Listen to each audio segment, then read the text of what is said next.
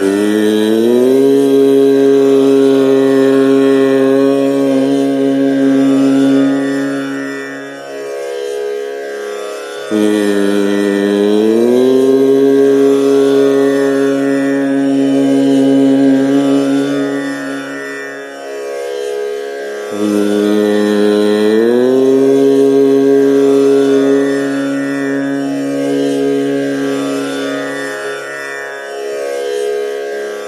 അജം നിർവികൽപ്പം നിരാകാരമേകം.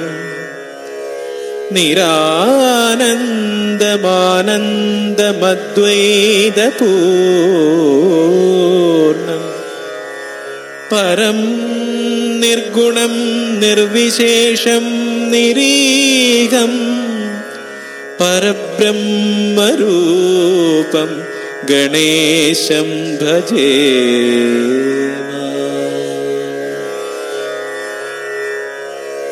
वन्दे मातरमम्बिकां भगवती। वाणीं रमा सेविता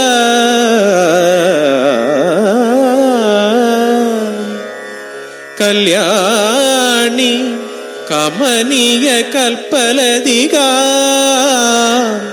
കൈലാസനാഥ പ്രിയ വേദാന്ത പ്രതിപാദ്യമാന വിഭവ വിദ്വിന്മനോരഞ്ജിനി ശ്രീചക്രാങ്കിത രത്നപീഠനിലയ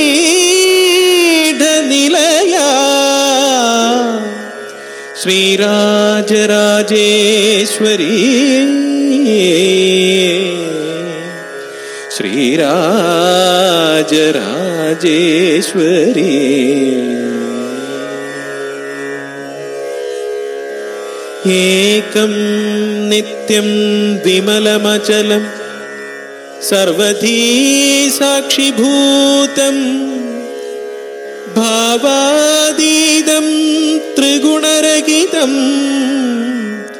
सद्गुरुं तं नमामि सद्गुरुं तं नमामि ॐ असतो मा सद्गमय तमसो मा ज्योतिर्गमय मृत् മൃത്യോർമാ അമൃതം ഗമയ. ഓം ശാന്തി ശാന്തി ശാന്തി.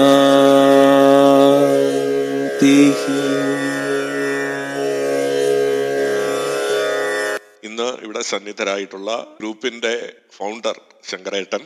അതിന്റെ മോഡറേറ്റേഴ്സ് ആയിട്ട് പിന്നെ കേൾവിക്കാരായിട്ട് തഴയുന്ന എല്ലാവർക്കും നമസ്കാരം പറഞ്ഞു കുറച്ച് ലേറ്റായി പോയി. കുറച്ച് വിപുലമായിട്ടുള്ള നീണ്ട ഒരു പ്രഭാഷണം ഈ ഒരു കാര്യത്തെ ഇട്ട് സംഗ്രഹിക്കാൻ ആവശ്യമുള്ള എന്നുള്ളത് കൊണ്ട് മുഖവിരയില്ലാതെ വിഷയത്തിൽ ഭാരതത്തിൻ വർണാധിഷ്ഠിത ജാതി അത് രൂപകൽപ്പന ഇതാണ് ടോപ്പിക് കുറച്ച് വർഷങ്ങൾക്ക് ഒരു ജർമ്മൻ സഹപ്രവർത്തക എന്നോട് ചോദിച്ചു അമേരിക്കൻ ഡ്രീം എന്നുള്ളത് കേട്ടിട്ടുണ്ട്. ഞാൻ പറഞ്ഞു ശരിയാണ് കേട്ടിട്ടുണ്ട്. അമേരിക്കൻ ഡ്രീം ശരിയാണ്. ലോകത്തെ മുഴുവൻ കീഴടക്കുക എന്നുള്ള ഓരോ വ്യക്തിക്കും ഉണ്ടാകുന്ന ഓരോ വ്യക്തിയുടെയും ഒരു ഡ്രീമാണ് അതിന് വേണ്ടിയിട്ടുള്ള എല്ലാ വ്യവസ്ഥകളും. എത്ര കീഴേ തട്ടിൽ നിന്ന് വരുന്ന ആളാണ് തന്റെ വ്യക്തിപ്രഭാവം കൊണ്ട് ലോകത്തെ കീഴടക്കാൻ സാധിക്കും എന്നുള്ളതാണ് അമേരിക്കൻ ഡ്രീമിന്റെ ആ ഒരു ആശയം. എന്നോട് ചോദിച്ച ചോദ്യം അതിന് സമാനമായിട്ട് ഇന്ത്യൻ ഡ്രീം എന്നുള്ളതൊന്നും ഏതാണ്ട് നൂറ്റി നാൽപ്പത് കോടി ജനങ്ങൾ വസിക്കുന്നു. വൺ പോയിന്റ് ബില്യൺ വസിക്കുന്നു. ലോക ജനസംഖ്യയുടെ ഇരുപത് ശതമാനം ആൾക്കാരെ ഉൾക്കൊള്ളുന്ന ഒരു രാജ്യത്തിന്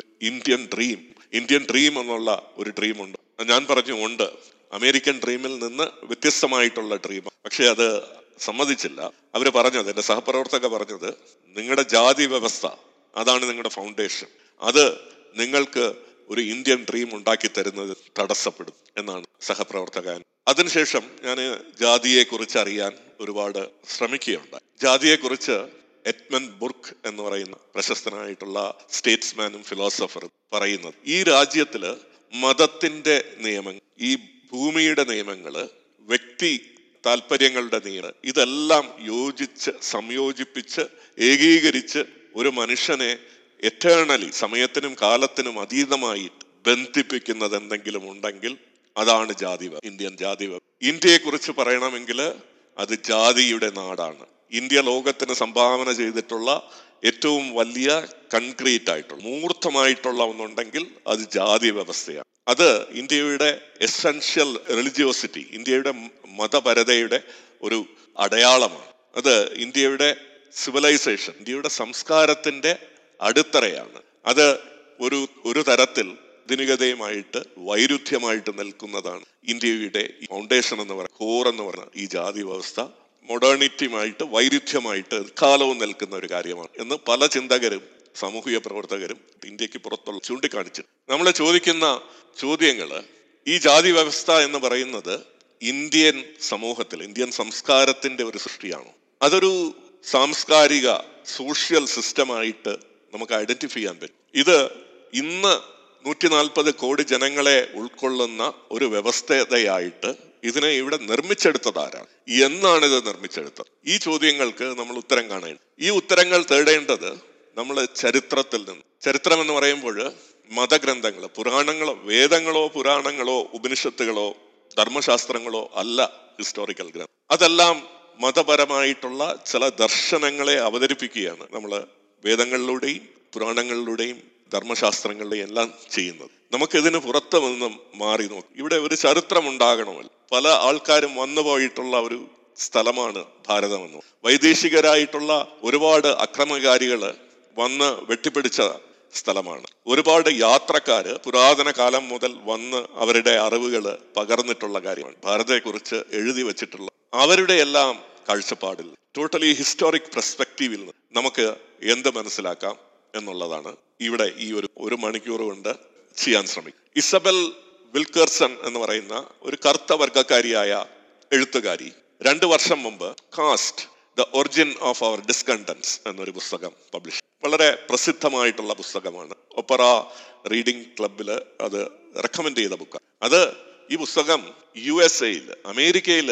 നിലനിൽക്കുന്ന കറുത്ത വർഗക്കാർക്കെതിരെയായിട്ടുള്ള കടുത്ത വിവേചനത്തെക്കുറിച്ചുള്ള ഒരു നിർവചനം ഒരു അനലിറ്റിക്കൽ സ്റ്റഡിയാണ് അവിടുത്തെ ഒരു ശ്രേണീബദ്ധമായിട്ടുള്ള വ്യവസ്ഥിതി സമൂഹത്തിൽ നിന്ന് മാറ്റി നിർത്തപ്പെടൽ പ്യൂരിറ്റി ബ്ലഡ് പ്യൂരിറ്റി രക്തശുദ്ധി എന്ന് പറയുന്ന കാര്യത്തെക്കുറിച്ചുള്ള വീക്ഷണം ഇതെല്ലാം ഉൾക്കൊള്ളുന്ന ഒരു പുസ്തകമാണ് ഇസബൽ വിൽക്കർസൺ അവതരിപ്പിക്കുന്നത്. അത് വളരെ പ്രസിദ്ധവുമായി. ആ പുസ്തകത്തിൽ അവരെ ജാതി വ്യവസ്ഥയുടെ ഉപജ്ഞാതാവായിട്ട് ലോകത്തിൽ കണ്ടെത്തിയത് ഇന്ത്യയാണ്. ഭാരതമാണ് ജാതി വ്യവസ്ഥ ആദ്യമായിട്ട് ലോകത്തിന്റെ മുന്നിൽ അവതരിപ്പിച്ചത് ഈ പുസ്തകത്തിൽ. അത് ആയിരക്കണക്കിന് വർഷങ്ങളായിട്ട് നിലനിൽക്കുന്ന ഒരു വ്യവസ്ഥിതിയാണ് പറയുന്നത്. അത് വർണ എന്ന് പറയുന്ന ഒരു വ്യവസ്ഥിതിയുമായിട്ട് ചേർന്ന് നിൽക്കും. സമൂഹത്തെ നാല് തട്ടുകളായി തരംതിരിക്കുന്നു. ബ്രാഹ്മണൻ ക്ഷത്രിയൻ വൈശ്യൻ ശൂദ്രൻ. ഇതിൽ പെടാത്ത ഒരു അഞ്ചാമത്തെ അതായത് തൊട്ടുകൂടാത്തവര് അല്ലെങ്കിൽ ദളിത്സ് എന്ന് പറയുന്ന അഞ്ചാമത്തെ വിഭാഗത്തെയും വിവരിക്കുന്നു. വിവരിക്കുന്നുണ്ട് ആ പുസ്തകത്തിൽ അവരെ കമ്പയർ ചെയ്യുന്നത് ഇന്ത്യൻ ജാതി വ്യവസ്ഥയുടെ അടയാളങ്ങളെ എടുത്ത് അതേപോലെ അമേരിക്കൻ ജാതി വ്യവസ്ഥയുടെ അടയാളങ്ങളുമായിട്ട്. അമേരിക്കൻ ജാതി വ്യവസ്ഥ എന്ന് പറഞ്ഞു കഴിഞ്ഞാൽ കറുത്ത വർഗക്കാരോടുള്ള കടുത്ത അനീതിയുമായി കമ്പയർ ചെയ്യുകയാണ് ഈ പുസ്തകം ചെയ്യുന്നത്. ഈ പുസ്തകത്തിൽ അവർ ജാതിക്ക് എട്ട് പ്രധാനപ്പെട്ട പില്ലേഴ്സ് അതിന്റെ അതിനെ പിടിച്ചു നിർത്തുന്ന ഘടകങ്ങളുണ്ട് എന്നവര് സമർത്ഥിക്കുന്നു. ആദ്യത്തേത് ദൈവികമായിട്ടുള്ള ഒരു ശാസനം. ലോസ് ഓഫ് നേച്ചർ അല്ലെങ്കിൽ ഡിവൈൻ ദൈവീ ദൈവികമായിട്ട് നമുക്ക് നൽകപ്പെട്ടുള്ള ഒരു കാര്യം. രണ്ടാമത്തെ ഘടകം ഇതിന്റെ ഹെറിറ്റബിലിറ്റി അതായത് ഒരു തലമുറകളിലൂടെ കൈമാറാൻ പറ്റുന്ന ഒരു വ്യവസ്ഥ. എങ്ങനെയാണോ തലമുറ തലമുറയായിട്ട് ഈ ഒരു വ്യവസ്ഥിതി നമുക്ക് പിടിച്ചു നിർത്താൻ സാധിക്കും എന്നുള്ള ഹെറിറ്റബിലിറ്റി ജാതി വ്യവസ്ഥയുടെ ഒരു പില്ലറായിട്ട് അവർ കാണും. മൂന്നാമതായിട്ട് എൻഡോഗാമി എന്ന് പറയും അതായത് ഇവർ ഒരു സമൂഹമായിട്ട് നിൽക്കുമ്പോൾ ആ സമൂഹത്തിനുള്ളിൽ മാത്രമേ കല്യാണവും സെക്സും ആവാൻ പാടുള്ളൂ. സമൂഹത്തിൽ പുറത്ത് ഏതെങ്കിലും രീതിയിൽ ബ്ലഡ് ലൈൻ അശുദ്ധി ഉണ്ടാക്കുന്ന ഇടപാടുകളൊന്നും പാടില്ല. നാലാമത്തത് ശുദ്ധി റിച്വൽ ശുദ്ധിയും പൊള്യൂഷനും നമ്മളുടെ മതപരമായിട്ടുള്ള കാര്യത്തിലുള്ള ശുദ്ധിയും അതിലെ പൊള്യൂഷൻ എന്ന് പറയുന്ന കാര്യവും. പിന്നെ ഒക്കുപേഷൻ എന്നുള്ള കാര്യം. ഒരു ഈ വ്യവസ്ഥിതിയിൽ നിൽക്കുന്ന സമൂഹങ്ങൾ ഒരു പ്രത്യേക തരത്തിലുള്ള ഒക്കുപേഷനിൽ ഇടപെട്ടിരിക്കുന്നു. അതായത് ഏറ്റവും മുകൾ തട്ടിൽ നിൽക്കുന്നവര് വളരെ ഇന്റലക്ച്വൽ ആയിട്ടുള്ള കാര്യങ്ങൾ ചെയ്യുന്നു. ഏറ്റവും കീഴ്ത്തട്ടിൽ നിൽക്കുന്നവര് വളരെ കായികമായിട്ടുള്ള കാര്യങ്ങൾ ചെയ്യുന്നതായിട്ടുള്ള ഒരു ഒക്കുപേഷണൽ ഹെറാർക്കി ശ്രേണിത ജോലിയുടെ കാര്യത്തിലുള്ള ശ്രേണിബദ്ധത. പിന്നീട് അവർ പറയുന്ന അഞ്ചാമത്തെ കാര്യം ഡീഹ്യൂമനൈസേഷൻ മനുഷ്യനെ അന്യവൽക്കരിക്കുക. സ്റ്റിഗ്മ അതിനെ ഒരുപാട് തെറ്റുകൾ ആരോപിച്ചുകൊണ്ട് അന്യവൽക്കരിക്കുന്ന ഡീഹ്യൂമനൈസേഷൻ ഇതിന്റെ ഒരു പ്രത്യേകതയായിട്ട്.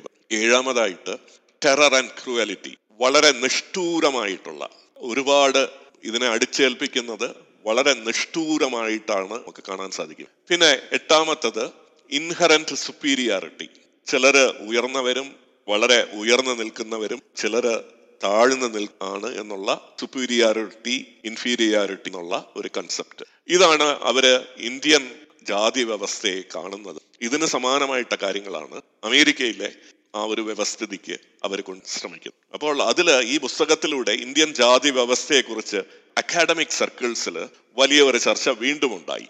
എന്താണ് ഈ ജാതി വ്യവസ്ഥ ഇന്ത്യയിൽ ഇത് എങ്ങനെ നിലവിൽ വന്നു? ഇന്ത്യയുടെ സംസ്കാരത്തിന്റെ പ്രധാനപ്പെട്ട ഘടകമായി അടിസ്ഥാന ഘടകമായിട്ട് ഈ കാസ്റ്റ് എന്താണ് എന്നുള്ളതിനെ കുറിച്ചൊക്കെ ഒരുപാട് ചർച്ച ഉണ്ടാവുകയും. ഇന്ത്യൻ സമൂഹത്തെ തന്നെ മതപരമായിട്ട് ഹിന്ദുക്കൾ മാത്രമല്ല ഈ ജാതി വ്യവസ്ഥ ഇന്ത്യയിലുള്ള മുസ്ലിമുകൾക്കും ക്രിസ്ത്യൻ സമൂഹങ്ങൾക്കും സിഖും ജൈനും ബൗദ്ധ സമൂഹങ്ങൾക്കും എല്ലാം ആരോപിക്കപ്പെട്ടു. അപ്പൊ ഒരു ഇന്ത്യക്കാരനാണെങ്കിൽ ഇതിന് ഉത്തരം പറയണം എന്നുള്ള ഒരു വലിയ കടപ്പാട് പിന്നീട് ഉണ്ടാകുകയുണ്ടായി ഈ അടുത്ത രണ്ടും ഇനി ഞാൻ വേറെ ഒരു ഇൻസിഡന്റിലേക്ക് നിങ്ങളുടെ ശ്രദ്ധ ഇപ്പോൾ റഷ്യയും യുക്രൈനുമായിട്ടുള്ള ഒരു യുദ്ധം യൂറോപ്പിൽ നടന്നു. മെയ് പതിനാറിന് റഷ്യൻ പ്രസിഡന്റ് പ്യൂട്ടിൻ ഒരു പ്രസംഗം നടത്തുക അതിന്റെ ലിങ്ക് മോളിൽ പിൻ ചെയ്തിട്ടുള്ള റെഫറൻസസിൽ കൊടുത്തിട്ടുണ്ട് ആ വീഡിയോയുടെ ലിങ്ക്. റഷ്യൻ പ്രസിഡന്റ് വളരെ ക്ഷോഭിതനായിട്ട് അവിടെ സംസാരിക്കുന്നതായിട്ട് കാണാം. പക്ഷെ അതിനേക്കാൾ പ്രധാനമുള്ളത് അദ്ദേഹം കാസ്റ്റേ എന്നുള്ള വാക്ക് നാലോ അഞ്ചോ അവിടെ യൂസ് ചെയ്യുന്നു. ഇന്ത്യയിലെ ഒരു പ്രസിദ്ധനായിട്ടുള്ള journalist Shekhar Gupta the print എന്നുള്ള ഓൺലൈൻ മാധ്യമത്തിന്റെ സ്ഥാപകനും. അദ്ദേഹം യൂട്യൂബിലൂടെ അദ്ദേഹത്തിന്റെ ഇന്ത്യൻ പൊളിറ്റിക്സ് മാത്രമല്ല ഗ്ലോബൽ പൊളിറ്റിക്സിനെ പറ്റിയുള്ള വിശകലനം കാണാൻ സാധിക്കും.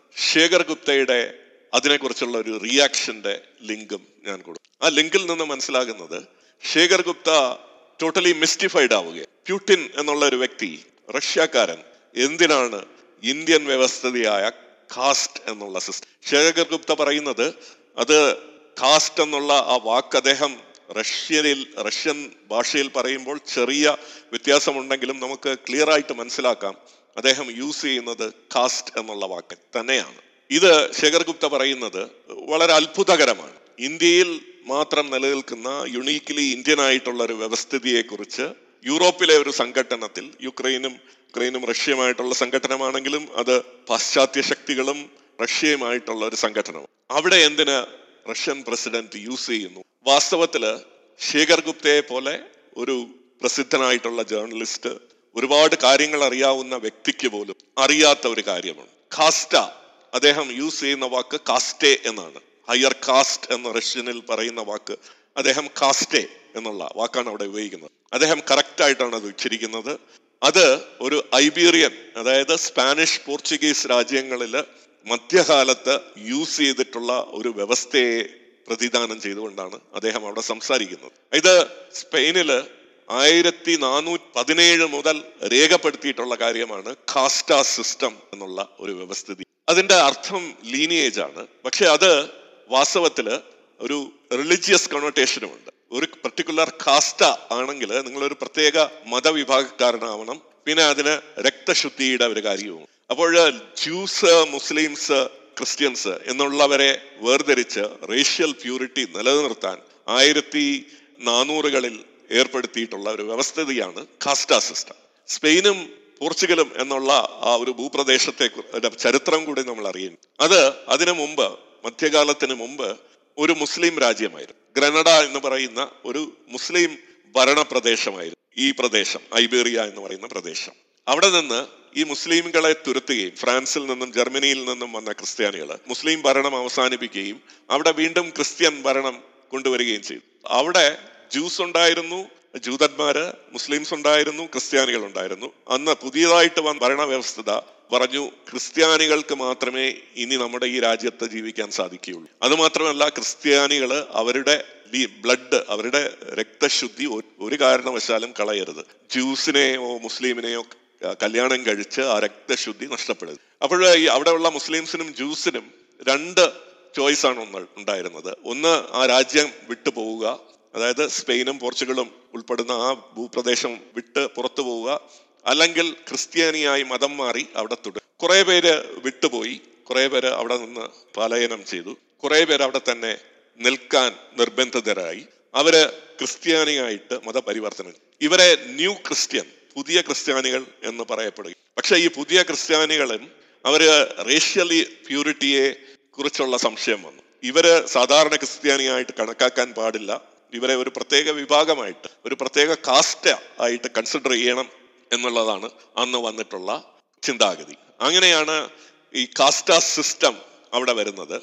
അവിടെ പ്യുവർ ബ്ലഡിലുള്ള ക്രിസ്ത്യാനികളുണ്ട് ബാക്കി മതക്കാരുണ്ട്. ഇത് രണ്ടും രക്തം കലർന്ന സങ്കരവർഗങ്ങളായിട്ടുള്ള മുലാറ്റോസ് എന്നൊക്കെ പറയുന്ന മറ്റു പല വിഭാഗങ്ങളും. ഇതാണ് caste system cutin caste higher caste higher caste എന്ന് പറയുമ്പോൾ അദ്ദേഹം ഇന്ത്യൻ കാസ്റ്റ് സിസ്റ്റത്തെ അല്ല പറയും അദ്ദേഹം പറഞ്ഞത് യൂറോപ്പിൽ നിന്ന് നിലനിന്നിരുന്ന മധ്യകാലത്ത് നിലനിന്നിരുന്ന ഒരു വ്യവസ്ഥയെക്കുറിച്ചാണ് പ്യൂട്ടിൻ പറഞ്ഞത്. ഇന്ത്യയിലെ ആൾക്കാർക്ക് അത് മനസ്സിലാക്കാൻ കഴിയുന്നില്ല. കാരണം നമുക്ക് നമ്മുടെ ചരിത്രം അറിയില്ല എന്നുള്ളതാണ്. നമ്മുടെ സിസ്റ്റം ഇന്ത്യൻ ജാതി വ്യവസ്ഥ അതിനെയും കാസ്റ്റ് സിസ്റ്റം എന്നാണ് പറയുന്നത്. ഈ കാസ്റ്റാ സിസ്റ്റത്തിൽ നിന്ന് കിട്ടിയ വാക്കാണ് കാസ്റ്റ് എന്ന് പറയുന്നത്. ഇന്ത്യയിൽ യൂസ് ചെയ്തിരുന്ന രണ്ട് വാക്കുകൾ ജാതി എന്നുള്ള വാക്കും വർണം എന്നുള്ള വാക്കും ജാതി എന്നുള്ളത് പല സമൂഹങ്ങളായിട്ട് നിൽക്കുന്ന ആൾക്കാരെയാണ് ജാതിയായിട്ട് വ്യവസ്ഥ ചെയ്തു. വർണ എന്നത് എന്ന് പറയുന്നത് വളരെ ഐഡിയൽ ആയിട്ടുള്ള ഒരു സൊസൈറ്റിയിൽ നാലായിട്ട് വിഭജിക്കുക എന്നുള്ള ഒരു വ്യവസ്ഥിതിയാണ്. പുരാണങ്ങളിലും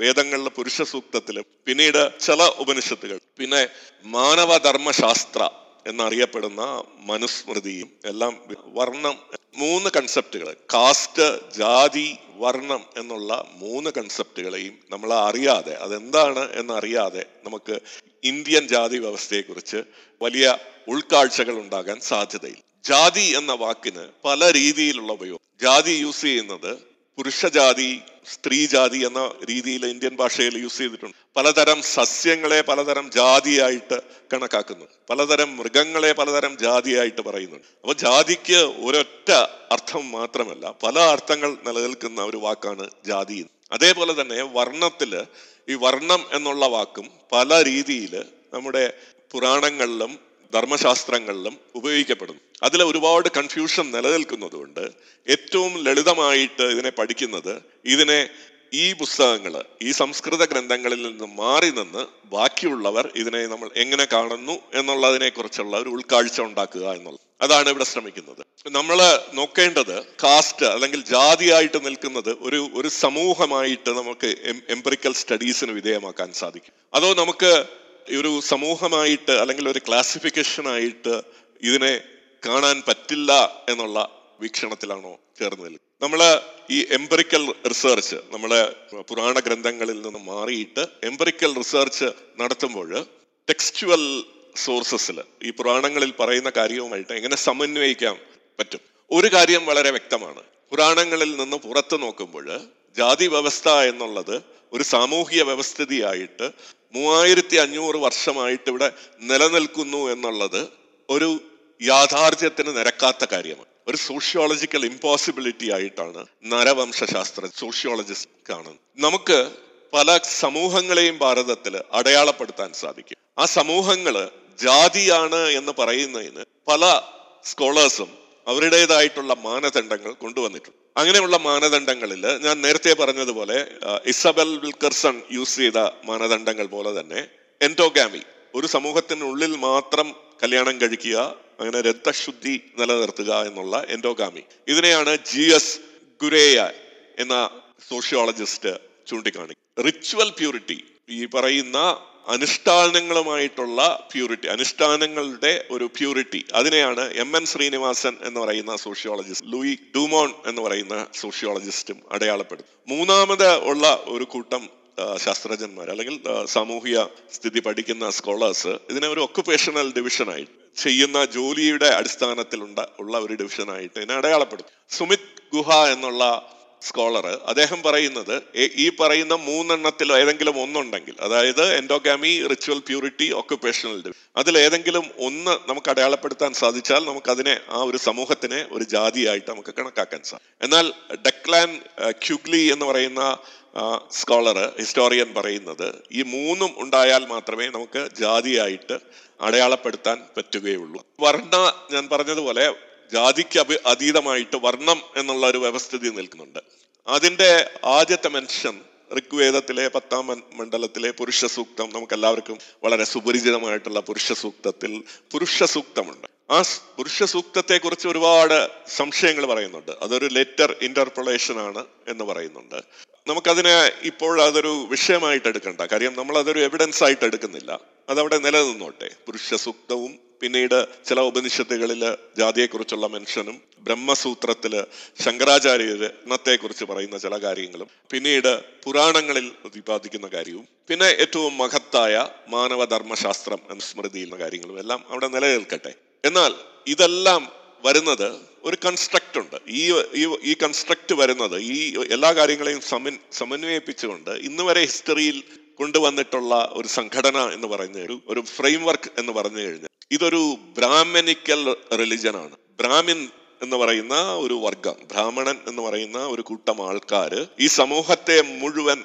കൺട്രോൾ ചെയ്യുകയും ഈ ഒരു വ്യവസ്ഥിതി അടിച്ചേൽപ്പിക്കുകയും ചെയ്തു. ബ്രാഹ്മിനിസം ബ്രാഹ്മണിക്കൽ റിലിജ്യൻ എന്നുള്ള രണ്ട് വാക്കുകളും നമ്മുടെ സാമൂഹിക പഠനങ്ങളിൽ വളരെ പ്രസക്തമായിട്ട് എപ്പോഴും വരുന്നത് എങ്ങനെയാണോ ആര്യൻ മൈഗ്രേഷനിലെ മൈഗ്രേഷൻ എന്നുള്ള ഫ്രെയിംവർക്ക് വന്നതുപോലെ നമുക്ക് വളരെ കൃത്യമായിട്ടുള്ള രണ്ടാമത്തെ ഫ്രെയിം വർക്കാണ് ജാതി വ്യവസ്ഥത എന്നുള്ള വർക്കും അതിനോടൊപ്പം ചേർന്ന് നിൽക്കുന്ന ബ്രാഹ്മിനിസവും ബ്രാഹ്മണ മതവും എന്നുള്ള ഫ്രെയിംവർക്ക് എന്നാൽ നമ്മൾ ചരിത്രപരമായിട്ട് ചിലത് കാണുന്നത് നമുക്ക് ചരിത്രം അറിയാവുന്ന ഈ ഒരു മുന്നൂറ് നാനൂറ് വർഷം മുമ്പ് വരെയുള്ള ചരിത്ര രേഖകൾ ബ്രിട്ടീഷുകാർ ശേഖരിച്ചിട്ടുള്ള ചരിത്ര രേഖകളിൽ നിന്ന് ജാതി വ്യവസ്ഥയെക്കുറിച്ച് അവർ അടയാളപ്പെടുത്താൻ യൂസ് ചെയ്യുന്ന മാനദണ്ഡങ്ങൾ വെള്ളം കോരുന്നതിൽ തടസ്സം.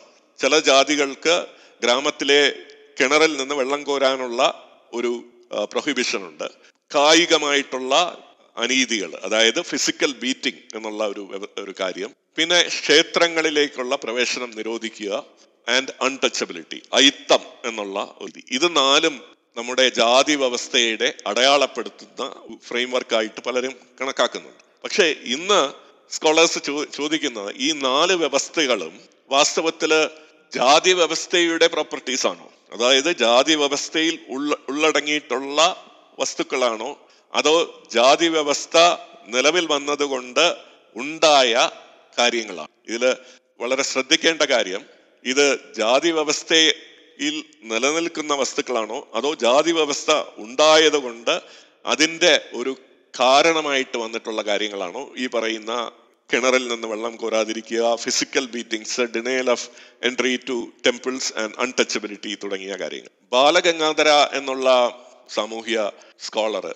സാമൂഹ്യ ശാസ്ത്രത്തെ പഠി അദ്ദേഹം പറയുന്നത് ജാതി വ്യവസ്ഥ എന്ന് പറയുന്നത് വെസ്റ്റേണേഴ്സ് യൂറോപ്യൻസ് ഇന്ത്യൻ സൊസൈറ്റിയെ എങ്ങനെ മനസ്സിലാക്കി എന്നുള്ള അവരുടെ ഫ്രെയിംവർക്ക് മാത്രമാണ് എന്ന് ക്രിസ്ത്യൻ മിഷണറികൾ ആണ് ഈ യൂറോപ്യൻ ആഗമനത്തിന്റെ തുടക്കത്തിൽ വളരെ വിഭജിക്കാൻ പറ്റാതെ നിൽക്കുന്ന കാര്യമാണ് ക്രിസ്ത്യൻ മിഷൻ ക്രിസ്ത്യൻ മിഷണറീസ് നമ്മുടെ നാട്ടിൽ കാലതുക്തിയ ആ ഒരു ആദ്യത്തെ നിമിഷത്തിൽ തന്നെ അവർ ജാതിയെ തിരിച്ചറിഞ്ഞു എന്നുള്ളതാണ് വലിയ പ്രസക്തമായിട്ടുള്ള കാര്യമായിട്ട് സോഷ്യൽ സ്കോളേഴ്സ് കാണുന്നു അവർ പറയുന്നത് അവർക്കറിയാവുന്ന കാസ്റ്റാ സിസ്റ്റം. ഞാൻ നേരത്തെ പറഞ്ഞ സ്പെയിനിലും പോർച്ചുഗലിലും തുടങ്ങി പിന്നെ യൂറോപ്പിന്റെ പല ഭാഗത്തും പിന്നെ അമേരിക്കയിൽ കറുത്ത വർഗക്കാരും വെളുത്ത വർഗക്കാരുടെയും ഇതിനത്തിൽ പോയ കാസ്റ്റാ സിസ്റ്റത്തെ ആണ് അവർ ഭാരതത്തിൽ കാണാൻ സാധിച്ചത് എന്നുള്ള ഒരു വസ്തുതയാണ് ബാലഗംഗാധര പറയുന്നത് എസ് എൻ ബാൽ അദ്ദേഹത്തിന്റെ പുസ്തകത്തിന്റെ റെഫറൻസ് ഞാൻ മുകളിൽ പിൻ ചെയ്തിട്ടുള്ള ആ ഒരു ലിസ്റ്റിലുണ്ട്. പിന്നെ നമുക്ക് പറയുന്നത് ബുദ്ധിസ്റ്റ് ജൈൻ മതങ്ങൾ എന്ന് പറയുന്നത് ജാതി വ്യവസ്ഥയ്ക്കെതിരെ ബുദ്ധിസ്റ്റ് ജൈന ഭക്തി സമ്പ്രദായങ്ങൾ ഈ മൂന്ന് സമ്പ്രദായ കാര്യങ്ങൾ ബുദ്ധിസ്റ്റ് ജൈന ഭക്തി സമ്പ്രദായങ്ങൾ. ഒരു തരത്തിലുള്ള എഗാലിറ്റേറിയൻ മൂവ്മെന്റ്സ് ആയിരുന്നു. അവരെ ജാതി വ്യവസ്ഥക്കെതിരെ കലഹിച്ചാണ് നിലവിൽ വന്നത്. ആന്റി കാസ്റ്റ് ഹൈപ്പോത്തിസിസ് കൊണ്ടുവന്ന് എന്നുള്ള ഒരു വാദവും പലരും മുന്നോട്ട് വെക്കുന്നുണ്ട്. പക്ഷെ നമുക്ക് ചരിത്രത്തിൽ നിന്ന് കാണാൻ സാധിക്കുന്നത് ബുദ്ധിസ്റ്റ് പൊസിഷൻ ബുദ്ധമതം അങ്ങനെ ജാതിക്കെതിരെ വലിയ ഒരു സമരം നടത്തിയതായിട്ട് നമുക്ക് കാണാൻ സാധിക്കും. ഭക്തി പ്രസ്ഥാനങ്ങളും ജാതിക്കെതിരെ വലിയ സമരങ്ങൾ നടത്തിയതായിട്ട് നമുക്ക് കാണാൻ സാധിക്കുന്നില്ല. മൂന്ന് സമ്പ്രദായങ്ങളും ജൈന ബുദ്ധ ഭക്തി ട്രഡിഷൻ പലതരം ഭക്തി ട്രഡിഷന്റെയും പല കൃതികളിലും നമ്മൾ കാണാൻ സാധിക്കുന്നത് അവർ ബ്രാഹ്മണരെ ക്രിട്ടിസൈസ് ചെയ്യുന്നതായിട്ട് കാണാം. പക്ഷേ ബ്രാഹ്മണ്യത്തെ അവർ ഉത്കൃഷ്ടമായിട്ട് പ്രതിപാദിക്കുന്നതായിട്ട്. ആരാണ് യഥാർത്ഥ ബ്രാഹ്മണൻ എന്ന് പറയുന്നത്? നമ്മൾ ജൈന ഗ്രന്ഥങ്ങളിലും ബൗദ്ധ ഗ്രന്ഥങ്ങളിലും പല ഭക്തി മാർഗത്തിന്റെ ഗ്രന്ഥങ്ങൾ നമുക്ക് കാണാൻ സാധിക്കും. ഈ ഒരു വ്യവസ്ഥിതി നമ്മൾ ഈ നമ്മുടെ മതപരമായിട്ട് ആയിട്ട് നിലനിൽക്കുന്നതൊന്ന് കാസ്റ്റാ സിസ്റ്റം സ്പെയിനിലും പോർച്ചുഗലും നിലനിൽക്കുന്നത് കൃത്യമായിട്ടുള്ള മത അതിർവരമ്പുകളുണ്ട്. പക്ഷേ ഇന്ത്യയിൽ അങ്ങനെ ഒരു മത പരമായിട്ടുള്ള അതിർവരമ്പുകൾ അന്ന് നിലനിന്ന സമൂഹങ്ങളിൽ ഇല്ലായിരുന്നു. അങ്ങനെയുള്ള ഒരു മതം പോലും ഭാരതത്തിൽ നിലനിന്നില്ല. പക്ഷേ പുറത്തുനിന്ന് വന്ന സ്കോളേഴ്സും ക്രിസ്ത്യൻ മിഷനറിമാരും അവരുടെ എല്ലാം ചിന്താഗതി ബൈബിളിലെ ജൂത നേഷൻ എങ്ങനെയാണ് സ്ഥാപിക്കപ്പെട്ടതെന്നും അങ്ങനെ നോവയുടെ ഫ്ലഡിന് ശേഷം ആ ഒരു കുറച്ച് ആൾക്കാർ ലോകം മുഴുവൻ പോയി ഒരു വലിയ സമൂഹം കെട്ടിപ്പടുത്തി എന്നുള്ള ധാരണയിൽ നിന്നാണ് ഇവർ ഭാരതത്തെ മുഴുവൻ കാണാൻ സാധിക്കുന്നത് ശ്രമിച്ചിരുന്നത്. അങ്ങനെ അവർക്ക് ആര്യൻ മൈഗ്രേഷൻ എന്നുള്ള തിയറിയും ഉണ്ടായി.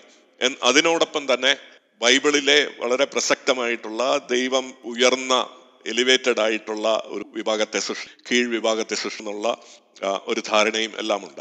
എപ്പോഴാണ് കാസ്റ്റ് സിസ്റ്റം ഇന്ത്യയിൽ നിലവിൽ വന്നത്? നമ്മൾ ഈ പുരാണങ്ങളെയും വേദങ്ങളെയും എല്ലാം മാറ്റി നിർത്തി കഴിഞ്ഞാൽ നമുക്ക് കാണാൻ സാധിക്കുന്നത് ഓറിയന്റലിസ്റ്റിക് ആയിട്ട് ഓറിയന്റലിസ്റ്റിക് അണ്ടർസ്റ്റാൻഡിംഗ് ആണ് ആദ്യമായിട്ടുള്ളത്. ഓറിയന്റലിസ്റ്റുകൾ എന്ന് പറഞ്ഞു കഴിഞ്ഞാൽ നമ്മുടെ സംസ്കൃത ഗ്രന്ഥങ്ങളെ ഇംഗ്ലീഷിലോട്ട് തർജമ ചെയ്ത് പഠിക്കുന്ന ആൾക്കാരാണ്. Sir William Jones Monier Monier Williams Max Muller തുടങ്ങിയവരാണ് പ്രധാനപ്പെട്ട ഓറിയന്റലിസ്റ്റുകളായിട്ട്.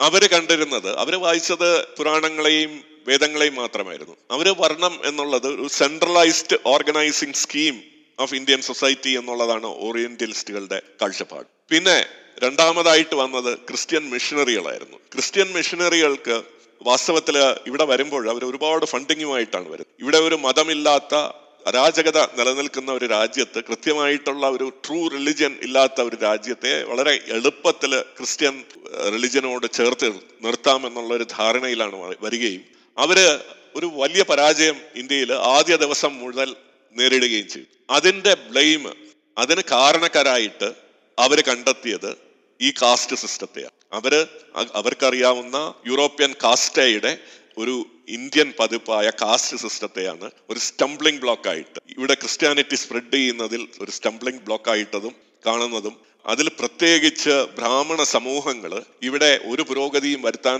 സാധിക്കാത്ത വിധം ഒരു കറുത്ത ശക്തിയായിട്ട് നിലനിൽക്കുന്നതായിട്ടും നമുക്ക് കാണാൻ അവർ അവരുടെ ആദ്യകാല കൃതികളിൽ നമുക്ക് കാണാൻ സാധിക്കും. ഈ അടുത്ത കാലത്ത് നടന്നിട്ടുള്ള ജനറ്റിക് സ്റ്റഡീസ് പറയുന്നത് ഗുപ്ത എംപയർ ഗുപ്ത സാമ്രാജ്യം അതിന്റെ പീക്ക് വരുന്നത് എ ഡി അഞ്ഞൂറ്റി അമ്പതിലാണ് ആ സമയത്താണ് കാസ്റ്റ് സിസ്റ്റം ഉണ്ടായത് എന്നുള്ളത് എന്ന ഒരു വാദം വന്നിട്ടുണ്ട്. അതിന് പോട്ടിംഗ് ആയിട്ടുള്ള എവിഡൻസ് ഒന്നും ഇല്ലെങ്കിലും അങ്ങനെയും ഒരു വാദമുണ്ട്. അതായത് ആയിരത്തി അഞ്ഞൂറ് വർഷങ്ങൾക്ക് മുമ്പാണ് ജാതി വ്യവസ്ഥത വളരെ കൃത്യമായിട്ട് എങ്കിലും ഉണ്ടായത് എന്ന് ജനറ്റിക് സ്റ്റഡീസിനെ സാക്ഷ്യപ്പെടുത്തി ചിലർ പറയാൻ ശ്രമിക്കുന്നുണ്ട്. സൂസൻ ബെയ്ലി പോലുള്ള വൈദേശികരായിട്ടുള്ള സോഷ്യോളജിസ്റ്റ് അവർ മുഗൾ എംപററിന്റെ സമയത്തെ ഗ്രന്ഥങ്ങളെ പഠിച്ചിട്ട് അവർ പറയുന്നത് മുഗൾ എംപയർ മുഗൾ സാമ്രാജ്യം കൊളാപ്സ് ചെയ്തതിനു ശേഷം ബ്രിട്ടീഷ് എംപയർ വേര് പഠിക്കുന്നതിനും ഇടയ്ക്ക് ഇവിടെ ഒരു ടോട്ടൽ അനാർക്കി നിലനിന്നിരുന്നു. ആ ടോട്ടൽ അനാർക്കിയിലാണ് ജാതി വ്യവസ്ഥ നിലവിൽ വന്നത്. അതായത് ഒരു പതിനാലാം നൂറ്റാണ്ട് പതിനഞ്ചാം നൂറ്റാണ്ടുകളിൽ എ ഡി പതിനഞ്ച് പതിനാ പതിനാല് പതിനഞ്ച് നൂറ്റാണ്ടുകളിലാണ്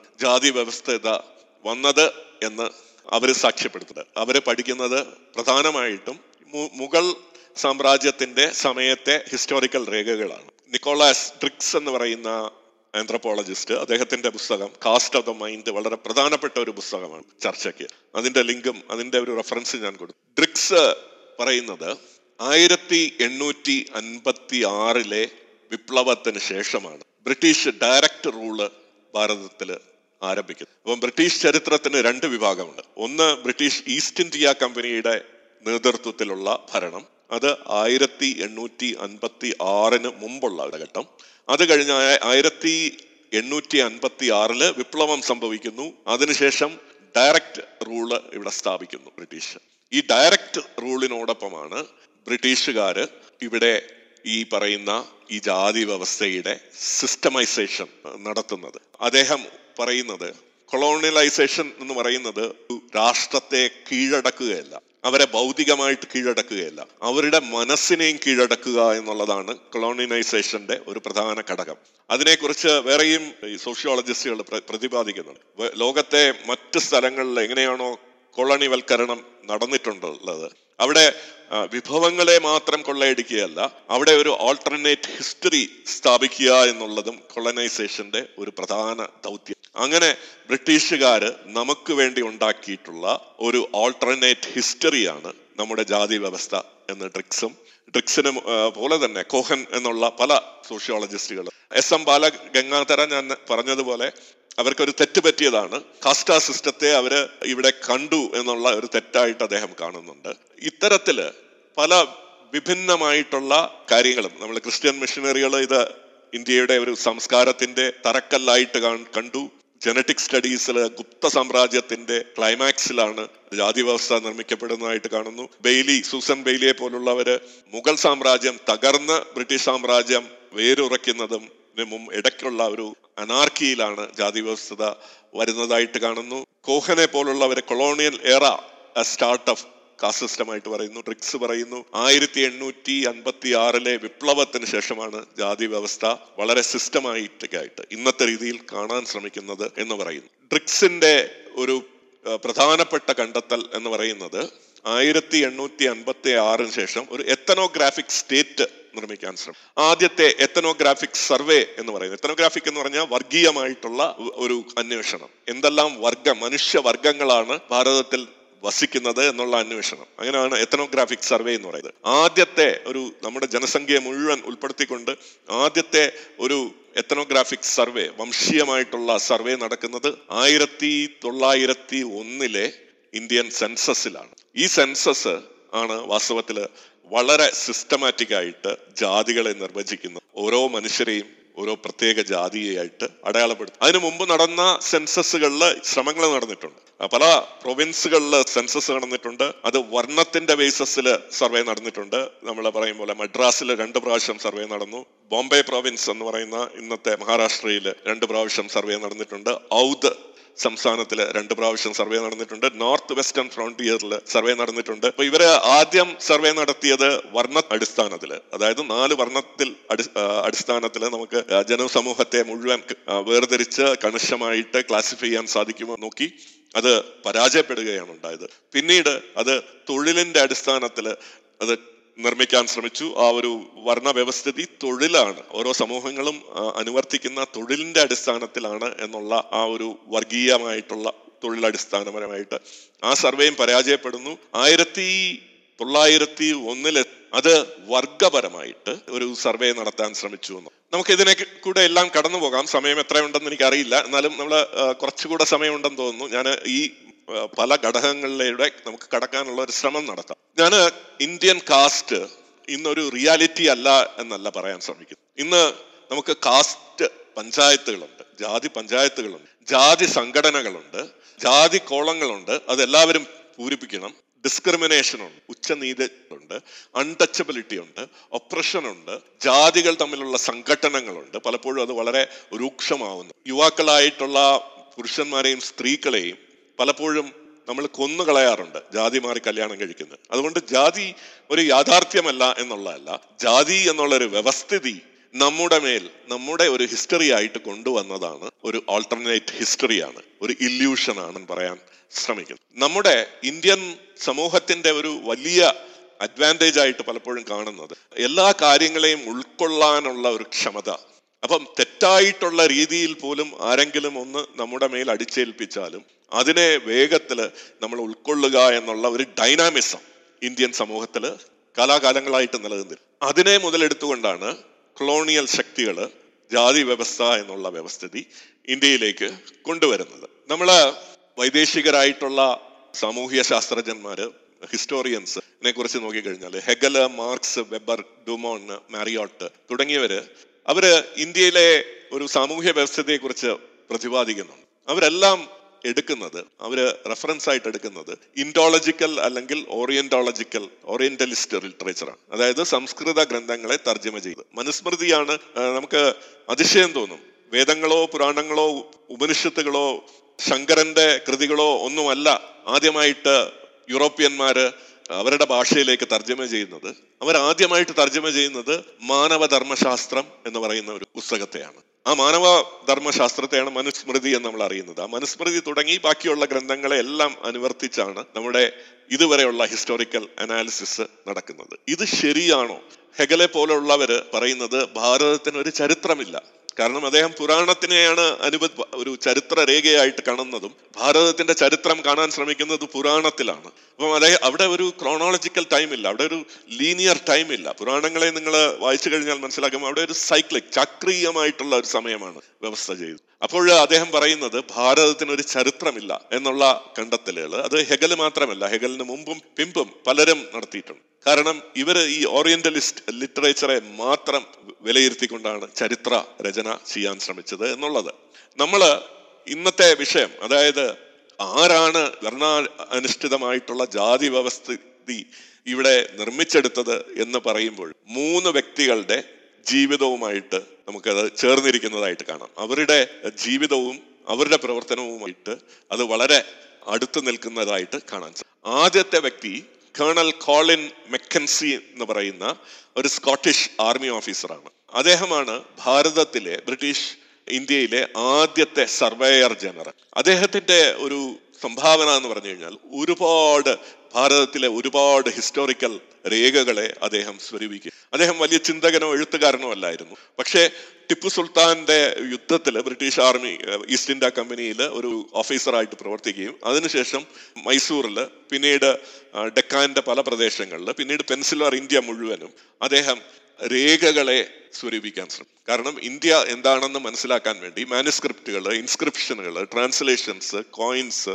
പല പെയിന്റിങ്സ് ഇതെല്ലാം സ്വരൂപിച്ച് അത് ഇന്നും അവൈലബിൾ ആണ് ഇന്ത്യ ഓഫീസ് ലൈബ്രറി ലണ്ടനിൽ അദ്ദേഹത്തിന്റെ ഈ രേഖകൾ വളരെ ബൃഹത്തായിട്ടുള്ള രേഖകളാണ്. ഇന്ത്യ ഓഫീസ് റെക്കോർഡ്സ് ഒരു വലിയ കളക്ഷൻ ഓഫ് ഈ റെക്കോർഡ്സ് ആണ്. ആയിരത്തി അറുന്നൂറുകൾ മുതൽ ആയിരത്തി തൊള്ളായിരത്തി നാൽപ്പത്തി ഏഴ് വരെയുള്ള പീരീഡിൽ ബ്രിട്ടീഷ് ഈസ്റ്റ് ഇന്ത്യ കമ്പനിയും ബ്രിട്ടീഷ് ഡയറക്ടർ സ്വരൂപിക്കാൻ ശ്രമിച്ചിട്ടുള്ള എല്ലാ ആർക്കൈവ്സുകളും നമുക്ക് ഈ ലൈബ്രറിയിൽ കാണാൻ സാധിക്കും. അതിൽ പ്രധാനപ്പെട്ട നാല് ഘടകങ്ങളാണ് ബ്രിട്ടീഷ് ഈസ്റ്റ് ഇന്ത്യ കമ്പനിയുടെ രേഖകൾ ആയിരത്തി അറുന്നൂറുകൾ മുതൽ ആയിരത്തി എണ്ണൂറ്റി അൻപത്തി എട്ട് വരെ ബോർഡ് ഓഫ് കൺട്രോൾ എന്ന് പറയുന്ന ഒരു സംവിധാനത്തിന്റെ രേഖകൾ ആയിരത്തി എഴുന്നൂറ്റി എൺപത്തിനാല് മുതൽ ആയിരത്തി എണ്ണൂറ്റി അൻപത്തെട്ട് വരെ ഇന്ത്യൻ ഓഫീസ് എന്നുള്ള സംവിധാനത്തിൽ ആയിരത്തി എണ്ണൂറ്റി അൻപത്തെട്ട് മുതൽ നമുക്ക് സ്വാതന്ത്ര്യം കിട്ടിയ ആയിരത്തി തൊണ്ണൂറ്റി നാൽപ്പത്തി ഏഴ് വരെയുള്ള രേഖകൾ. പിന്നെ ബർമ ഓഫീസ് എന്ന് പറഞ്ഞ് ബർമ പ്രദേശത്തിന്റെ ആയിരത്തി തൊള്ളായിരത്തി മുപ്പത്തി ഏഴ് മുതൽ ആയിരത്തി തൊള്ളായിരത്തി നാൽപ്പത്തെട്ട് വരെയുള്ള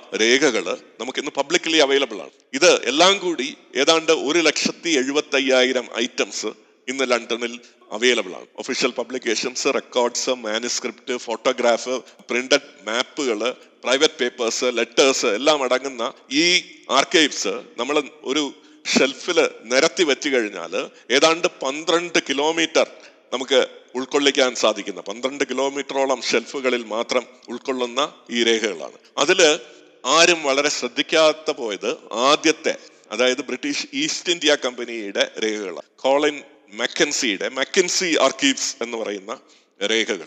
അതിനെ നമുക്ക് ഒന്ന് ഒട്ടിച്ചു നോക്കാം. രണ്ടാമത്തെ വ്യക്തിത്വം നമ്മൾ ശ്രദ്ധിക്കേണ്ടത് ബിഷപ്പ് റോബർട്ട് ക്ലാഡ്വെൽ എന്ന് പറഞ്ഞ് ആയിരത്തി എണ്ണൂറ്റി പതിനാലിൽ ജനിച്ച ആയിരത്തി എണ്ണൂറ്റി തൊണ്ണൂറ്റി ഒന്ന് വരെ ജീവിച്ചിരുന്ന ഒരു മിഷണറിയാണ് ലണ്ടൻ മിഷണറി സൊസൈറ്റിയുടെ ഭാഗമായിട്ട് ഇന്ത്യയിൽ വരികയും ഇരുപത്തിനാല് വയസ്സായപ്പോഴാണ് ഇന്ത്യയിൽ വരുന്നത്. ഇവിടുത്തെ ഭാഷകളെ പഠിക്കുകയും ഇന്ത്യൻ ഭാഷകൾ അതായത് തമിഴ് മദ്രാസ് പ്രൊവിൻസിലാണ് അദ്ദേഹം വർക്ക് ചെയ്തത്. തമിഴിലെ പല വാക്കുകളും ബൈബിളിലെ വാക്കുകളോട് സാമ്യമുണ്ടും. തമിഴും തെക്കേ ഇന്ത്യയിലെ ഭാഷകളും ഒരു ദ്രവീഡിയൻ ലാംഗ്വേജ് ഫാമിലിയുടെ ഭാഗമാണെന്നും അത് ഹീബ്രുവുമായിട്ട് ചേർന്ന് നിൽക്കും എന്നും ആദ്യമായിട്ട് വിഭാവന ചെയ്യുന്നത് റോബർട്ട് ക്ലാഡ്വെൽ. അദ്ദേഹത്തിന്റെ a comparative grammar of Dravidian or south Indian family of ലാംഗ്വേജസിൽ അദ്ദേഹം ഈ ഭാഷാശാസ്ത്രത്തെക്കുറിച്ച് പ്രതിപാദിക്കുന്നു. അതിനെ വിലയിരുത്തുന്നു. അദ്ദേഹം ഇന്ത്യയിലെ ബ്രാഹ്മിൻസ് അത് ഇൻഡോ യൂറോപ്യൻസ് അല്ലെങ്കിൽ ആര്യൻസ് ആണെന്ന്. ബാക്കിയുള്ളവര് അതായത് സൗത്ത് ഇന്ത്യയിൽ തമിഴ് ഭാഷ മുതലായി സംസാരിക്കുന്നവര് അവർ ലോവർ കാസ്റ്റ് ആയിട്ടുള്ള ദ്രവീഡിയൻസ് ആണെന്ന് ഉള്ള വിഭജനം ആദ്യമായിട്ടുണ്ടാക്കിയത് ഈ ക്ലാഡ്വെൽ എന്നുള്ള മിഷനറിയാണ്. ആര്യൻ ദ്രവീഡിയൻ വിഭജനത്തിന്റെ ഉപജ്ഞാതാവാണ് ക്ലാഡ്വെൽ. അദ്ദേഹത്തിന്റെ ജീവമായിട്ട് നമ്മൾ പോകണം. അദ്ദേഹം എന്ത് ചെയ്തു എന്നുള്ളതിനെ കുറിച്ച് നമ്മൾ ഒരു തിരിച്ചറിവുണ്ട്. മൂന്നാമത്തെ വ്യക്തി എന്ന് പറയുന്നത് സർ ഹെർബർട്ട് ഹോപ്പ് റിസ്ലി എന്ന് പറയുന്ന റിസ്ലി പ്രഭു. ആയിരത്തി എണ്ണൂറ്റി അൻപത്തി ഒന്നിൽ ജനിച്ച് ആയിരത്തി തൊള്ളായിരത്തി പതിനൊന്നിൽ മരിക്കുന്ന ബ്രിട്ടീഷ് എത്തനോഗ്രാഫർ അതായത് വർഗീയ ശാസ്ത്രത്തിന്റെ ഉപജ്ഞാതാവ് ഇന്ത്യയിലെ എന്നറിയുന്ന റസ്ലി. അദ്ദേഹമാണ് ആയിരത്തി തൊള്ളായിരത്തി ഒന്നിലെ സെൻസസിന്റെ കമ്മീഷണർ. അദ്ദേഹം ആദ്യകാലങ്ങളിൽ ബംഗാൾ പ്രസിഡൻസിയിൽ വർക്ക് ചെയ്തെങ്കിലും പിന്നീട് അദ്ദേഹത്തിന് ബ്രിട്ടീഷ് ഇന്ത്യയുടെ പൂർണ ചുമതല രാജ്യം മുതലുള്ള ചുമതല ഉണ്ടാക്കി. അദ്ദേഹമാണ് സയന്റിഫിക് റേസിസം എന്നുള്ള ഒരു കൺസെപ്റ്റ് ശാസ്ത്രീയമായിട്ടുള്ള വർഗീയ പഠനങ്ങൾ എന്നുള്ള കൺസെപ്റ്റ് കൊണ്ടുവരികയും അത് പ്രധാനപ്പെട്ട ആന്ത്രോമോർഫി എന്ന് പറയുന്ന മൂക്കിന്റെ വീതിയും നീളവും വീതിയും വെച്ച് വർഗങ്ങളെ തിരിച്ച് കാണുക. ആര്യനും ദ്രവീഡിയനും റേസസിനെയും കാസ്റ്റുകളെയും നമുക്ക് നമ്മുടെ ശരീരത്തിന്റെ ആകൃതി വെച്ച് മനസ്സിലാക്കാൻ സാധിക്കുമെന്നുള്ള ആ സയന്റിഫിക് വർഗീയ സയൻസിന്റെ റേസിസ്റ്റ് സയൻസിന്റെ ഉപജ്ഞാതാവാണ് റിസ്ലി പ്രഭു. മെക്കൻസി എന്ന് പറയുന്ന ഏർലി കൊളോണിയൻ ഏരിയയിൽ നമ്മുടെ ഒന്നാമത്തെ ചരിത്രപരമായിട്ടുള്ള വിപ്ലവം ആയിരത്തി എണ്ണൂറ്റി അൻപത്തി ഏഴിന് മുമ്പ് ബ്രിട്ടീഷ് ഈസ്റ്റ് ഇന്ത്യ കമ്പനിയുടെ ആർക്കൈവ്സ് നിർമ്മിച്ച മെക്കൻസിയുടെ ജീവിതം മിഷണറീസ് വ്യൂസ് നമുക്ക് കാട്ടിത്തന്ന ക്ലാഡ്വെല്ലിന്റെ ജീവിതം ലേറ്റ് കൊളോണിയൽ എറയിൽ ഒരു scientific basis for caste system കൊണ്ടുവന്ന റിസ്ലേ പ്രഭു ഈ മൂന്ന് പേരുടെ ജീവിതവുമായിട്ടാണ് നമ്മുടെ ഇന്നത്തെ പ്രസന്റ് ചേർന്നതിൽ നമ്മളിൽ ഓരോരുത്തരും ഓരോ ജാതിയെ അടയാളപ്പെടുത്തുന്നത്. ഈ മൂന്ന് വ്യക്തികളുടെയും ജീവിതത്തിലൂടെ പോയി കഴിഞ്ഞാൽ എങ്ങനെയാണ് നമ്മൾ ഈ ജാതിയിൽ പെട്ടത് മനസ്സിലാക്കാൻ സാധിക്കും. ഇതിൽ ആദ്യത്തെ വ്യക്തി മെക്കൻസി എന്ന് പറയുന്നത് ബ്രിട്ടീഷ് ഈസ്റ്റ് ഇന്ത്യ കമ്പനിയിൽ നിന്ന് ഞാൻ പറഞ്ഞതുപോലെ അദ്ദേഹം ഒരുപാട് രേഖകൾ സ്വരൂപിക്കുന്നുണ്ട്. അദ്ദേഹം ഒരിടത്തും ജാതിയെ കാണുന്നില്ല ആയിരത്തി എണ്ണൂറ്റി അൻപത്തി ഏഴിന് മുമ്പ് ഉള്ള മെക്കൻസി ആർക്കൈവ്സ് മുഴുവൻ നമ്മൾ പരതി നോക്കിയാലും അതിൽ ഒന്നോ രണ്ടോ സ്ഥലങ്ങളിൽ വർണത്തെക്കുറിച്ചുള്ള മെൻഷൻ കാണും ജാതി എന്നുള്ള വാക്ക് യൂസ് ചെയ്തിരിക്കുന്നതായിട്ട് കാണും. പക്ഷെ അത് ഇന്ത്യയിലെ ഒരു അടിസ്ഥാന ഘടകമാണ് എന്ന് രേഖപ്പെടുത്തുന്ന ഒരു രേഖയും മെക്കൻസി ആർക്കൈവ്സിൽ നമുക്ക് കാണാൻ സാധിക്കും. ഇതിനെയാണ് നമ്മൾ ഇന്നത്തെ ശാസ്ത്രജ്ഞന്മാര് ബെർണാഡ് കോഹൻ എഡ്വാർഡ് സെയ്ഡ് എന്നൊക്കെ പറയുന്നവര് ഈ രേഖകളെ പഠിച്ചിട്ടാണ് പറഞ്ഞത്. ആദ്യ കാലഘട്ടങ്ങളിൽ ഇവിടെ അവർ കാണാതെ പോയ ആ ജാതി വ്യവസ്ഥ എങ്ങനെ കൊണ്ടുവന്നു എന്നുള്ളത് ഈ colonial control of the mind മനസ്സിനെ കൂടെ അടിമപ്പെടുത്തുക എന്നുള്ള ഒരു പദ്ധതിയുടെ ഭാഗമാണ് എന്ന് ബെർണാഡ് കോഹനും എഡ്വാർഡ് സെയ്ഡ് എന്നുള്ള സാമൂഹ്യ ശാസ്ത്രജ്ഞന്മാർ പറയുകയുണ്ടായി. അത് ഇന്ത്യയിൽ മാത്രമല്ല ലോകത്തിൽ മറ്റ് സ്ഥലങ്ങളിൽ കൊളോണിവൽക്കരണം ബ്രിട്ടീഷുകാർ മാത്രമല്ല ഫ്രഞ്ചും ജർമ്മൻസും ഇറ്റാലിയൻസും എല്ലാം നടത്തുമ്പോൾ അവിടുത്തെ വിഭവങ്ങളെ മാത്രം കൊള്ളയടിക്കുകയല്ല അവരുടെ മനസ്സിനെ കൂടെ കാർന്നു തിന്നുക. മനസ്സിനെ കൂടെ കൊള്ളയടിക്കുക എന്നുള്ളത് കൊളോണിയൽ സിസ്റ്റത്തിന്റെ ഒരു പ്രത്യേകതയാണ് എന്ന് ഇവർ കാറ്റിത്തന്നു. അതാണ് ഇവിടെ ഇന്ത്യയിലും സംഭവിക്കുന്നത്. ഇത് നമ്മുടെ രാഷ്ട്രീയമായിട്ട് നിൽക്കുന്ന പല പലരുടെയും നമ്മുടെ തന്നെ ഇന്ത്യക്കാരായിട്ടുള്ള സോഷ്യൽ റിഫോമേഴ്സിന് ഇത് ഇത് കാണാൻ സാധിച്ചില്ല. ഈ ഒരു കാപട്യം കാണാൻ സാധിച്ചില്ല. അതിനെ കണ്ടറിഞ്ഞ ഒരാളാണ് ജി എസ് ഗുരേ എന്ന് പറഞ്ഞ അദ്ദേഹത്തിന്റെ ഒരു പുസ്തകമുണ്ട്. അതിൽ അദ്ദേഹം ഇത് പ്രതിപാദിക്കുന്നു. അദ്ദേഹം കോളനിവൽക്കരണമാണ് ജാതി വ്യവസ്ഥത ആട്ടി ഉറപ്പിച്ചത് എന്ന ആശയം ആദ്യമായിട്ട് വൽക്കുന്നത് ആയിരത്തി തൊള്ളായിരത്തി മുപ്പത്തി ആറിൽ ജി എസ് ഗുരേയുടെ പുസ്തകത്തിലാണ്. റെഫറൻസിൽ അദ്ദേഹത്തിന്റെ പുസ്തകം കാണാൻ. ഇന്ത്യയിലെ നാഷണലിസ്റ്റ് ലീഡേഴ്സ് രണ്ട് തരത്തിലാണ് ഇതിനെ ഇതിനെതിരെ ഈ ജാതി വ്യവസ്ഥക്കെതിരെ പ്രതിരോധം ഒന്ന് ജാതി വ്യവസ്ഥ ഇവിടത്തെ ഒരു വ്യവസ്ഥിതി അല്ല എന്നതിനെതിരെ കണ്ണടക്കുക എന്നുള്ള ഒരു സമീപനം. രണ്ട് വളരെ പ്രധാനപ്പെട്ടത് ജാതി വ്യവസ്ഥ എന്ന് പറയുന്നത് നമ്മുടെ ഓറിയന്റോളജിസ്റ്റ് ലിറ്ററേച്ചറിന്റെ അടിസ്ഥാനത്തിൽ മനുസ്മൃതിയും മറ്റുള്ളതിന്റെ അടിസ്ഥാനത്തിൽ വളരെ പുരാതനമായിട്ടുള്ള കാലത്തിൽ വളരെ പെർഫെക്റ്റ് ആയിട്ട് നിലനിന്നിരുന്ന ഒരു വസ്തുത.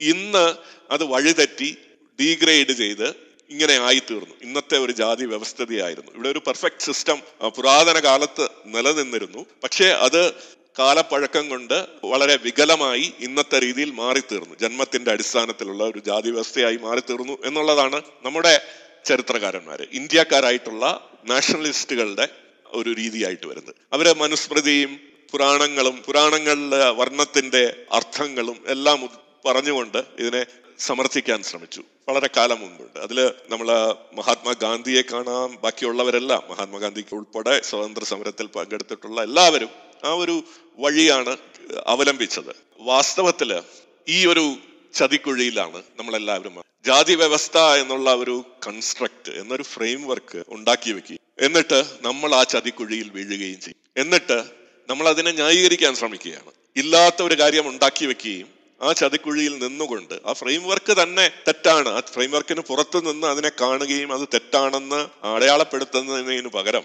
നമ്മൾ ആ ഫ്രെയിം വർക്കിൽ വീഴുകയും ആ ഫ്രെയിം വർക്കിനെ ന്യായീകരിക്കാനുള്ള ശ്രമമാണ് നമ്മുടെ രാഷ്ട്രീയമായിട്ടുള്ള ഇതുവരെയുള്ള പഠനങ്ങൾ മുഴുവൻ. ഇത് ആര്യൻ മൈഗ്രേഷൻ തിയറി ആര്യൻ അധിനിവേശ തിയറി അതിന് സമാനമാണ്. അവിടെ ബൈബിളിക്കൽ ആയിട്ടുള്ള ഒരു അടിത്തറയിൽ നിന്നാണ് ഈ മൈഗ്രേഷൻ എന്നുള്ള ഒരു കൺസെപ്റ്റ് കൊണ്ടുവരുന്നത്. നമ്മൾ ആ മൈഗ്രേഷനിൽ ആ കൺസെപ്റ്റിൽ ഇന്ത്യ ഇന്ത്യയ്ക്ക് പുറത്ത് നിന്ന് ആര്യൻസ് ഇന്ത്യയിലേക്ക് വന്നു എന്നുള്ള ഒരു വാദം വയ്ക്കുമ്പോൾ നമ്മൾ ആ കൺസെപ്റ്റിനെ മുഴുവൻ തെറ്റാണെന്ന് പറഞ്ഞ് സമർത്ഥിക്കാൻ ശ്രമിക്കുകയല്ല. നമ്മൾ ചെയ്യുന്നത് ആ കൺസെപ്റ്റിനെ ആ ചതിക്കുഴിയെ വീഴുന്നുകൊണ്ട് ആ കൺസെപ്റ്റിനെ അംഗീകരിച്ചുകൊണ്ട് നമ്മൾ അതിന്റെ ഡയറക്ഷൻ തിരിച്ചു പിടിക്കുക ഔട്ട് ഓഫ് ഇന്ത്യ എന്നുള്ള തിയറി കൊണ്ടുവരാൻ ശ്രമിക്കുകയാണ്. ഇതാണ് പലപ്പോഴും ഇന്ത്യൻ ചരിത്ര പഠനത്തിന് ഇന്ത്യൻ സാമൂഹിക പഠനത്തിന് പറ്റിയിട്ടുള്ള അപജയം എന്ന് പറയുന്നത്. കൊളോണിയൽ വൽക്കരണം ഉണ്ടാക്കിയിട്ടുള്ള ആ കൺട്രോൾ ഓഫ് മൈൻഡ് എന്നുള്ള ആ ഒരു കാര്യം. എങ്ങനെയാണോ ഈ ഫ്രെയിം വർക്കുകളെ നമ്മുടെ ഉള്ളിൽ അടിച്ചേൽപ്പിക്കുക അതിനെ മനസ്സിലാക്കുക പോവുക അതിനെ തള്ളിക്കളയാതിരിക്കുക എന്നിട്ട് ആ ഫ്രെയിം വർക്കിൽ നിന്നുകൊണ്ട് നമ്മൾ ന്യായീകരണങ്ങൾ ഉണ്ടാക്കാൻ ശ്രമിക്കുക എന്നുള്ളത്. ഞാൻ നേരത്തെ പറഞ്ഞതുപോലെ മെക്കൻസിയുടെ വിപുലമായിട്ടുള്ള ആർക്കീവ്സിൽ കാണുന്നത് ബ്രിട്ടീഷ് ഈസ്റ്റ് ഇന്ത്യ കമ്പനി ഇവിടെ വന്നപ്പോൾ അവർക്ക് ഇന്ത്യ ഒരു എളുപ്പം വെട്ടിപ്പിടിക്കാൻ പറ്റിയ ഒരു ഒരു ഭൂപ്രദേശമായിട്ടല്ല. അവർ ഒരുപാട് സമരങ്ങൾ ഒരുപാട് യുദ്ധങ്ങൾ നടത്തിയാണ് ഇന്ത്യയെ പിടിക്കുന്നത്. ചെറിയ രാജ്യങ്ങൾ വലിയ രാജ്യങ്ങളെല്ലാം ആയിട്ട് യുദ്ധങ്ങൾ നടത്തിയാണ് അവർ പിടിക്കുന്നത്. അവരെ വിജയം കണ്ടെത്തി എന്നുള്ളത് വാസ്തവമാണെങ്കിലും അത് എളുപ്പം കിട്ടിയ ഒരു കാര്യമല്ല. ഇവിടെ ഒരു അരാജകാവസ്ഥ പലരും അതായത് മുഗൾ ഭരണത്തിന്റെ ഒരു തിരോധാനത്തോടു കൂടി ഒരു അരാജക അവസ്ഥ നിന്നു ചെറിയ ഭരണകൂടങ്ങൾ തമ്മിൽ കലഹിച്ചുകൊണ്ടിരുന്നു. അതുകൊണ്ട് ഇവർ ഇവിടത്തെ സമൂഹം ജാതീയമായിട്ട് വേർതിരിഞ്ഞു നിന്നു. അതുകൊണ്ട് ബ്രിട്ടീഷ് ഈസ്റ്റ് ഇന്ത്യ കമ്പനിക്ക് വളരെ ലളിതമായിട്ട് ഇന്ത്യയിൽ വന്ന് നമ്മളെ പിടിച്ചടക്കാം എന്നുള്ള കാര്യമല്ല ചരിത്രം. ഈ രേഖകൾ പറയുന്നത് വളരെ കഠിന പ്രയത്നം നടത്തി സമരങ്ങൾ യുദ്ധങ്ങൾ എല്ലാത്തിലൂടെയാണ് ഇവർ ഇന്ത്യയെ വെട്ടിപ്പിടിക്കുന്നത്. അന്ന് ഇവർക്ക് ജാതി ഒരു കാണാൻ കഴിഞ്ഞിട്ടില്ല. ഇവിടെ നിന്ന് വളരെ ശക്തമായിട്ടുള്ള ചെറുത്തുനിൽപ്പാണ് അവർക്ക് കാണാൻ സാധിച്ചത്. വിഘടിച്ചു നിൽക്കുന്ന ഒരു ജനതയല്ല അവർ കണ്ടത്. ഇതിന്റെ ജാതി എന്ന് പറയുന്ന കാര്യം ആദ്യമായിട്ട് കണ്ടത് ഞാനത് വീണ്ടും വീണ്ടും പറയും. ചില കാര്യങ്ങൾ വീണ്ടും വീണ്ടും പറയുന്നത് നമ്മുടെ ക്ലബ് ഹൗസിൽ പലരും വരുന്നത് പൂർണമായിട്ട് ഇത് കേൾക്കുന്നില്ല. പലരും വന്നിട്ട് പോകുന്നു. പലരും പുതിയതായിട്ട് വരുന്നു. അതിനുവേണ്ടി ചിലത് ഞാൻ റിപ്പീറ്റ് ചെയ്യുന്നു. ഈ ജാതി വ്യവസ്ഥ എന്ന് പറയുന്നത് ആദ്യമായിട്ട് ഇന്ത്യയിൽ കാണുന്നത് വളരെ സ്പഷ്ടമായിട്ട് കാണുന്നത് ക്രിസ്ത്യൻ മിഷണറീസാണ് കാരണം അവർ വരുന്ന ഒരു മത ബാക്ക്ഗ്രൗണ്ടിൽ നിന്ന് അവർക്ക് ഇത് യൂറോപ്പിലെ കാസ്റ്റാ സിസ്റ്റത്തിന് സമാനമായിട്ട് ഉള്ള ഒരു സിസ്റ്റമായിട്ട് ആണ് എന്ന് കാണാൻ സാധിക്കുന്നു. പക്ഷേ വേറെ ഉള്ള യാത്രക്കാര് ഇന്ത്യയിൽ വന്നിട്ടുള്ള യാത്രക്കാര് ഡുറാൻഡെ ബാർബോസ എന്ന് പറയുന്ന ഒരു ട്രാവലർ സിക്സ്റ്റീൻ സെഞ്ചുറിയിൽ പതിനാറാം നൂറ്റാണ്ടിൽ വരുമ്പോൾ അദ്ദേഹം നാല് വർണങ്ങളെ കുറിച്ച് പറയുന്നുണ്ട്. ബ്രാഹ്മണൻ ക്ഷത്രിയൻ വൈശ്യൻ ശൂദ്രൻ എന്നൊക്കെ പറയുമ്പോൾ ബാർബോസ ഇതൊരു സർപ്രൈസ് ആയിട്ട് പറയുന്നില്ല. ഇതെന്തെങ്കിലും ഒരു തെറ്റായിട്ടുള്ള കാര്യമെന്നോ ഇവിടുത്തെ സൊസൈറ്റിയിലെ ഒരു മാലിന്യമായിട്ടോ അദ്ദേഹം പറയുന്നില്ല. ഇതിന്റെ ഒരു വളരെ വിശിഷ്ടമായിട്ടൊരു ഘടകമായിട്ടാണ് വർണവ്യവസ്ഥയെ അദ്ദേഹം പറയുന്നത്. അദ്ദേഹത്തിന് ഈ വർണവ്യവസ്ഥയെ കുറിച്ചുള്ള ഐഡിയ കിട്ടുന്നത് ഈ ടെക്സ്റ്റുവൽ റെഫറൻസ് ആണ്. പുരാണങ്ങളും മറ്റ് ധർമ്മശാസ്ത്രങ്ങളിൽ ജീൻ ബാപ്റ്റിസെ ട്രാവനിയർ എന്ന് പറഞ്ഞ ഫ്രഞ്ച് മെർച്ചന്റ് അദ്ദേഹം ഇന്ത്യയിൽ വന്ന് ഒരുപാട് മുഗൾ ഒരു കാലഘട്ടത്തിൽ ഒരുപാട് കറങ്ങി ഇന്ത്യൻ സമൂഹത്തെ അദ്ദേഹം നേരിട്ട് കണ്ടിട്ടുണ്ട്. അദ്ദേഹത്തിന്റെ ഒരു പുസ്തകമുണ്ട്. അതിൽ അദ്ദേഹം ജാതിയെക്കുറിച്ച് വളരെ ചുരുങ്ങിയ മെൻഷൻസ് മാത്രമേ പറയുന്നുള്ളൂ. അദ്ദേഹം എഴുപത്തിരണ്ട് സമൂഹങ്ങൾ ഇവിടെ നിലനിൽക്കുന്നതായിട്ട് പറയുന്നുണ്ട്. അതിനെ കാസ്റ്റ് എന്ന് അനുമാനിക്കുന്നു. മുഗൾ റൂളേഴ്സ് മുഗൾ റൂളേഴ്സിന്റെ സമയത്ത് പോലും അവർക്ക് ഈ വർണവ്യവസ്ഥിതിയെ കുറിച്ച് അറിവുണ്ട്. പക്ഷെ അവർ ഈ അവരുടെ സമയത്ത് അവരുടെ കോർ ഓരോ വ്യക്തികൾക്കും നൽകുന്ന ഹോണർ അല്ലെങ്കിൽ അവർക്ക് കൊടുക്കുന്ന അടയാള ചിഹ്നങ്ങളിൽ അവർ ഈ വർണവ്യവസ്ഥിതി ഒന്നും യൂസ് ചെയ്തിട്ടില്ല. മൻസബാർ സമീന്ദാർ ബഹുദൂർ എന്നുള്ള ടൈറ്റിൽസ് ആണ് അവർ കൊടുത്തത്. അല്ലാതെ ബ്രാഹ്മണൻ ക്ഷത്രിയൻ വൈശ്യൻ എന്നുള്ള ടൈറ്റിൽസ് അവർ കൊടുത്തിട്ടില്ല. കാരണം അത്ര സൊസൈറ്റിയിൽ ഇത് റിയാലിറ്റിയിൽ നിലനിൽക്കാത്ത ഒരു കാര്യമാണ് എന്നുള്ള അറിവുള്ളത് കൊണ്ട് ടെക്സ്റ്റുവൽ ആയിട്ടുള്ള റെഫറൻസ് ഉണ്ടെങ്കിലും സൊസൈറ്റിയിൽ ഇത് നിലനിൽക്കുന്നില്ല.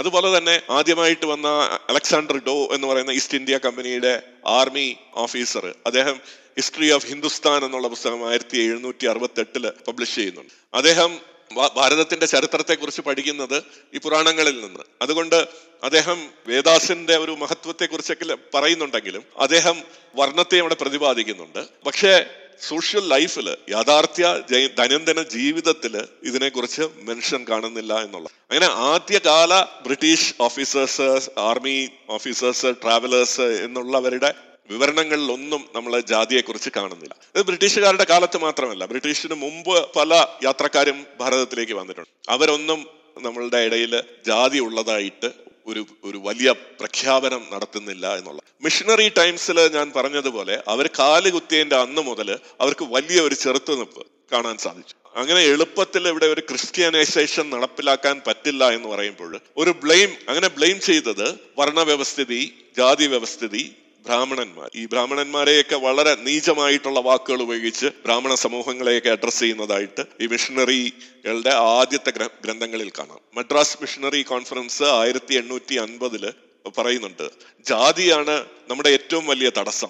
പ്രോഗ്രസ് ഓഫ് കോസ്വൽ നമ്മുടെ സുവിശേഷത്തിന് ഇവിടെ മുന്നേറാനുള്ള ഏറ്റവും വലിയ തടസ്സം ജാതിയാണ് എന്ന് മദ്രാസ് മിഷണറി കോൺഫറൻസ് പറയുന്നുണ്ട്. ഏർലി കൊളോണിയൽ ഹിസ്റ്റോറിസിറ്റിയിൽ ഒന്നും നമുക്ക് സെക്യുലർ ആയിട്ടുള്ള ഹിസ്റ്റോറിക് ഗ്രന്ഥങ്ങളിലൊന്നും ജാതിയെക്കുറിച്ചുള്ള വിവരണങ്ങൾ കാണാൻ സാധിക്കുന്നില്ല. Thomas Munro Mark Wilks Charles Metcalfe ഇവരെല്ലാം പറയുന്നത് ഇന്ത്യൻ ഗ്രാമവ്യവസ്ഥിതിയെ കുറിച്ചാണ് അവരാണ് ആദ്യത്തെ ഇന്ത്യൻ സമൂഹത്തെ കുറിച്ച് പഠിക്കുന്നത്. അവർ പറയുന്നത് ഇവിടുത്തെ ഗ്രാമവ്യവസ്ഥിതി ഒരു റിപ്പബ്ലിക് പോലെ ഒരു ചെറിയ റിപ്പബ്ലിക് പോലെയാണ് എല്ലാ ആവശ്യങ്ങളും ഒരു ഗ്രാമത്തിൽ നിറവേറ്റാൻ പറ്റും. അവർ ഇൻഡിപെൻഡന്റ് ആണ്. സ്വതന്ത്രമായിട്ട് അവർ മറ്റ് ഗ്രാമങ്ങളുമായിട്ട് ബന്ധപ്പെട്ട് നിൽക്കുന്നു. വലിയ സാമ്രാജ്യങ്ങൾ രാജ്യങ്ങൾ വരും പോകും. പക്ഷേ ഈ ഗ്രാമങ്ങൾ കാലാകാലങ്ങളുമായിട്ട് നിലനിൽക്കും എന്നാണ് പറയുന്നത്. തോമസ് മെൻറോ പറയുന്നത് ഓരോ ഗ്രാമത്തിലും പന്ത്രണ്ട് നേതൃത്വ നിരയിലുള്ള പന്ത്രണ്ട് ആൾക്കാരുണ്ട്. അയ്യങ്കാഡീസ് എന്നാണ് അദ്ദേഹം പറയുന്നത്. ഒരു പൊട്ടയിൽ എന്ന് പറയുന്ന ഒരു ആളിനെ ആണ് ഹെഡ് ചെയ്യുന്നത്.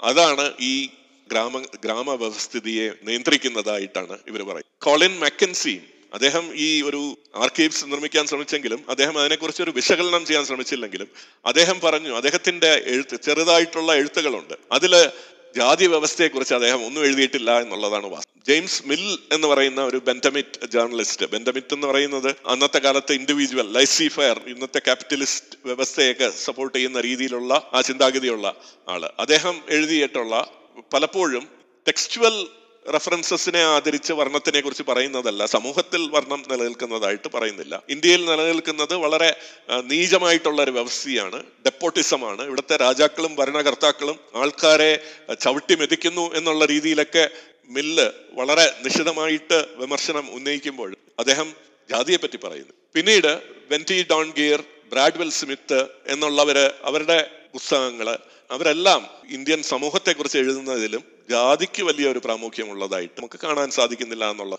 പറയുന്നത്. ഓറിയന്റോളജിസ്റ്റുകളെ പറഞ്ഞു. നമ്മളെ മാർക്ക് മാക്സ് മുള്ളർ മറ്റുള്ള James Mill Monier Monier Williams എന്നൊക്കെ പറയുന്ന ആദ്യകാല ബ്രിട്ടീഷുകാർ നമ്മുടെ ചരിത്രം കണ്ടെത്താൻ ശ്രമിച്ചത് നമ്മുടെ വേദങ്ങളിലും പുരാണങ്ങളിലുമാണ്. അവരുടെ ഒരു സ്വാധീനം ആദ്യ കാലങ്ങളിൽ ഉണ്ടായിരുന്നെങ്കിലും പിന്നീട് ബ്രിട്ടീഷ് ഡയറക്ട് റൂൾ വരുമ്പോൾ നേരിട്ടറിയണം ഇന്ത്യൻ വ്യവസ്ഥിതി എന്താണെന്ന് നേരിട്ടറിയണമെന്നും അതുകൊണ്ട് ഈ ഒരു ഓറിയന്റലിസ്റ്റിക് രീതിയോട് വലിയ ഒരു എതിർപ്പ് വരെ അതിനെ അവഗണിക്കുന്ന രീതിയിലേക്ക് പോകുന്നതായിട്ട് നമുക്ക് കാണാൻ സാധിക്കും. അതിനെ പിന്തുടർന്ന് നമ്മൾ നയന്റീൻ സെഞ്ചുറിയുടെ അവസാനം ഡാർവിനിസം അതായത് ഒറിജിൻ ഓഫ് സ്പീഷീസും ഡാർവിനും ഒക്കെ വരുമ്പോൾ അവിടെ നിലനിന്നിരുന്ന ഒരു സോഷ്യൽ ഡാർവിനിസം എന്നുള്ള ഒരു സൂഡോ സയൻസിനെ ആസ്പദമാക്കിയിട്ട് ഇന്ത്യയിൽ ഇന്ത്യയിൽ ഇന്ത്യൻ വ്യവസ്ഥിതിയെ നിർവചിക്കാനുള്ള ശ്രമം ആരംഭിക്കുന്നു. അതിനെ സിസ്റ്റമൈസ് ചെയ്യുന്നത് നമ്മുടെ റെസ്ലി പ്രഭുവിന്റെ ആയിരത്തി നൂറ്റി ഒന്നിലെ സെൻസസിലാണ് കാസ്റ്റിനെ കുറിച്ച് പറഞ്ഞു തുടങ്ങുന്നത് ഈ പത്തൊമ്പതാം നൂറ്റാണ്ടിന്റെ അവസാനത്തിലാണ് കാസ്റ്റ് അതായത് ബ്രിട്ടീഷ് ബ്രിട്ടീഷുകാർക്ക് ഒരു റിബല്യൻ ഇവിടെ ഒരു ഒന്നാം സ്വാതന്ത്ര്യ സമരം ആയിരത്തി എണ്ണൂറ്റി അൻപത്തി ഏഴിൽ നടക്കുന്നത്. എന്തുകൊണ്ടാണ് എന്ന് അവർ ചിന്തിച്ചപ്പോൾ ഇന്ത്യയെക്കുറിച്ച് അവർക്ക് നിങ്ങൾക്ക് മനസ്സിലാക്കാൻ സാധിച്ചിട്ടില്ല എന്നാണ് പല പണ്ഡിതന്മാരും അവർക്ക് പറഞ്ഞു കൊടുത്തത്. നിങ്ങൾ ഇന്ത്യയിലെ ജാതി വ്യവസ്ഥയെ മനസ്സിലാക്കാൻ ശ്രമിച്ചില്ല. അതുകൊണ്ടാണ് നിങ്ങൾക്ക് വലിയ ഒരു തിരിച്ചടി ഉണ്ടായത്. നിങ്ങൾ ഇതിനെയൊക്കെ മനസ്സിലാക്കൂ. എങ്കിൽ നിങ്ങൾക്ക് ഇവിടെ ഒരു സുസ്ഥിരമായിട്ടുള്ള കൺട്രോൾ കൊണ്ടുവരാൻ സാധിക്കും എന്നുള്ള രീതിയിൽ ഈ ഓറിയന്റലിസം ഒക്കെ മാറ്റിയിട്ട് ഡയറക്ട്ലി ചെന്ന് ഇന്ത്യയുടെ ഒരു സ്റ്റാറ്റിസ്റ്റിക്സ് എടുക്കാനുള്ള ആരംഭം. ഒരുപാട് സംസ്ഥാനങ്ങളിൽ സെൻസസുകൾ നടക്കുന്നു സർവേകൾ നടക്കുന്നു. ബ്രിട്ടീഷ് ഭരണകൂടം എല്ലാ ഡിസ്ട്രിക്ട് അധികാരികൾക്കും ഒരു ഡിസ്ട്രിക്ട് മാനുവൽ ഉണ്ടാക്കാനുള്ള നിർദ്ദേശം കൊടുക്കുന്നു. ഒരു സ്റ്റേറ്റ് മാനുവൽ ഉണ്ടാക്കുക. അതിൽ ഓരോ ഡിസ്ട്രിക്റ്റിനെയും കുറിച്ചുള്ള വിവരണങ്ങൾ ഉണ്ടാവണം. അവിടെ എന്താ എന്താണ് ഭൂപ്രകൃതി? അവിടെ എത്ര ആൾക്കാരുണ്ട്? ആൾക്കാർ ഏതൊക്കെ ജാതിയിലാണ്? എന്നൊക്കെ പറഞ്ഞുള്ള വിവരണങ്ങൾ ഉണ്ടാക്കാൻ. എന്നിട്ട് ഇത് സെൻസസിലൂടെ സിസ്റ്റമൈസ് ചെയ്യാം. ആയിരത്തി എണ്ണൂറ്റി എഴുപത്തി ഒന്നിലാണ് ആദ്യത്തെ Indian census pan Indian Indian census അവിടെ ജാതി വ്യവസ്ഥ ഒരു ഘടകമായിട്ട് എടുത്തിരുന്നു. ആയിരത്തി എണ്ണൂറ്റി അറുപത്തി ഒന്നിലായിരുന്നു നടക്കേണ്ടത്. പക്ഷേ ഈ വിപ്ലവത്തിന് ഒരു പ്രശ്നം ഉള്ളത് കൊണ്ട് അതിനെ പത്ത് വർഷം മാറ്റിവെക്കുകയാണ്. ആ ആയിരത്തി എണ്ണൂറ്റി എഴുപത്തി ഒന്നിന് ശേഷമാണ് ഭാരതത്തിൽ കാസ്റ്റ് ജാതി സംഘടനകൾ രൂപീകരിക്കാൻ ശ്രമിച്ചു ജാതി സംഘടനകൾ ഉണ്ടാകാൻ തുടങ്ങി. അവർ പലരും ഞാൻ ഇന്ന ജാതിയിലാണ് എന്നുള്ള അത് സമർത്ഥിക്കാനാണ് ഈ ജാതി സംഘടനകൾ വിഗ്രത കൂട്ടുന്നത്. ഏറ്റവും ഉയർന്ന വർണത്തിലേക്ക് അവരെ കൊണ്ടുപോവുക എന്നുള്ളത്. ബ്രാഹ്മണനിൽ ബ്രാഹ്മണ വർണമാണെങ്കിൽ അത് ബ്രാഹ്മണ വർണം അല്ലെങ്കിൽ ക്ഷത്രിയൻ വൈശ്യനായിട്ട് ഉള്ള കാര്യത്തിൽ അവർക്കൊരു അംഗീകാരം കിട്ടുമോ എന്നുള്ളതാണ്. അങ്ങനെ ഒരുപാട് പെറ്റിഷൻസുകളും മെമ്മോറിയ മെമ്മോറാൻഡംസും ബ്രിട്ടീഷ് ചരിത്രത്തിൽ കിട്ടും. നമ്മുടെ ബ്രിട്ടീഷ് ആർക്കൈവ്സിൽ നമുക്ക് ഈ ജാതി സംഘടനയിൽ നിന്ന് കടലിൽ നിന്ന് കിട്ടിയിട്ടുള്ള ഒരു റെപ്രസെന്റേഷൻസ് നമുക്ക് കാണാൻ സാധിക്കും. ഇപ്പോൾ രണ്ട് ഉദാഹരണം പറയാം സമയത്തിന്റെ പ്രശ്നമുള്ളത്. ഇന്ന് സാമുദായിക സംവരണം വേണമെന്നാവശ്യപ്പെട്ട പട്ടേൽ സമൂഹം ഗുജറാത്തിൽ പട്ടേൽ സമൂഹം വളരെ സമ്പന്നമായിട്ടുള്ള ഒരു സമൂഹമാണ്. കൂടുതലും വ്യാപാരത്തിൽ ഏർപ്പെട്ടിരുന്നത് അവർ ഈ ആയിരത്തി എണ്ണൂറ്റി ഒന്നിലെ സെൻസസും അതിന് ശേഷമുള്ള സെൻസസിലും ആദ്യത്തെ ക്ലെയിം വെക്കുന്നത് അവർ ക്ഷത്രിയരാണ് എന്നുള്ളത്. പിന്നീട് അവരുടെ ഇടയിൽ തന്നെ സംസാരമുണ്ടായി. അവർ ക്ഷത്രിയരല്ല അവരുടെ ഒരു ഭാവം കൂടുതലും വ്യവസായമാണ് അല്ലെങ്കിൽ വാണിജ്യമാണ് എന്നുള്ള രീതിയിൽ അവർ വൈശ്യരായിട്ട് അംഗീകരിക്കണമെന്നുള്ള റെപ്രസെന്റേഷൻ കൊടുത്തു. അങ്ങനെ അവരെ വൈശ്യരായിട്ട് അംഗീകരിച്ചു. കേരളത്തിൽ പല ജാതികളെയും അതേപോലെ സിസ്റ്റമൈസ് ചെയ്യാൻ തുടങ്ങി. നായർ ഈഴവ തുടങ്ങിയ ജാതികളാണല്ലോ പ്രബല ജാതികൾ.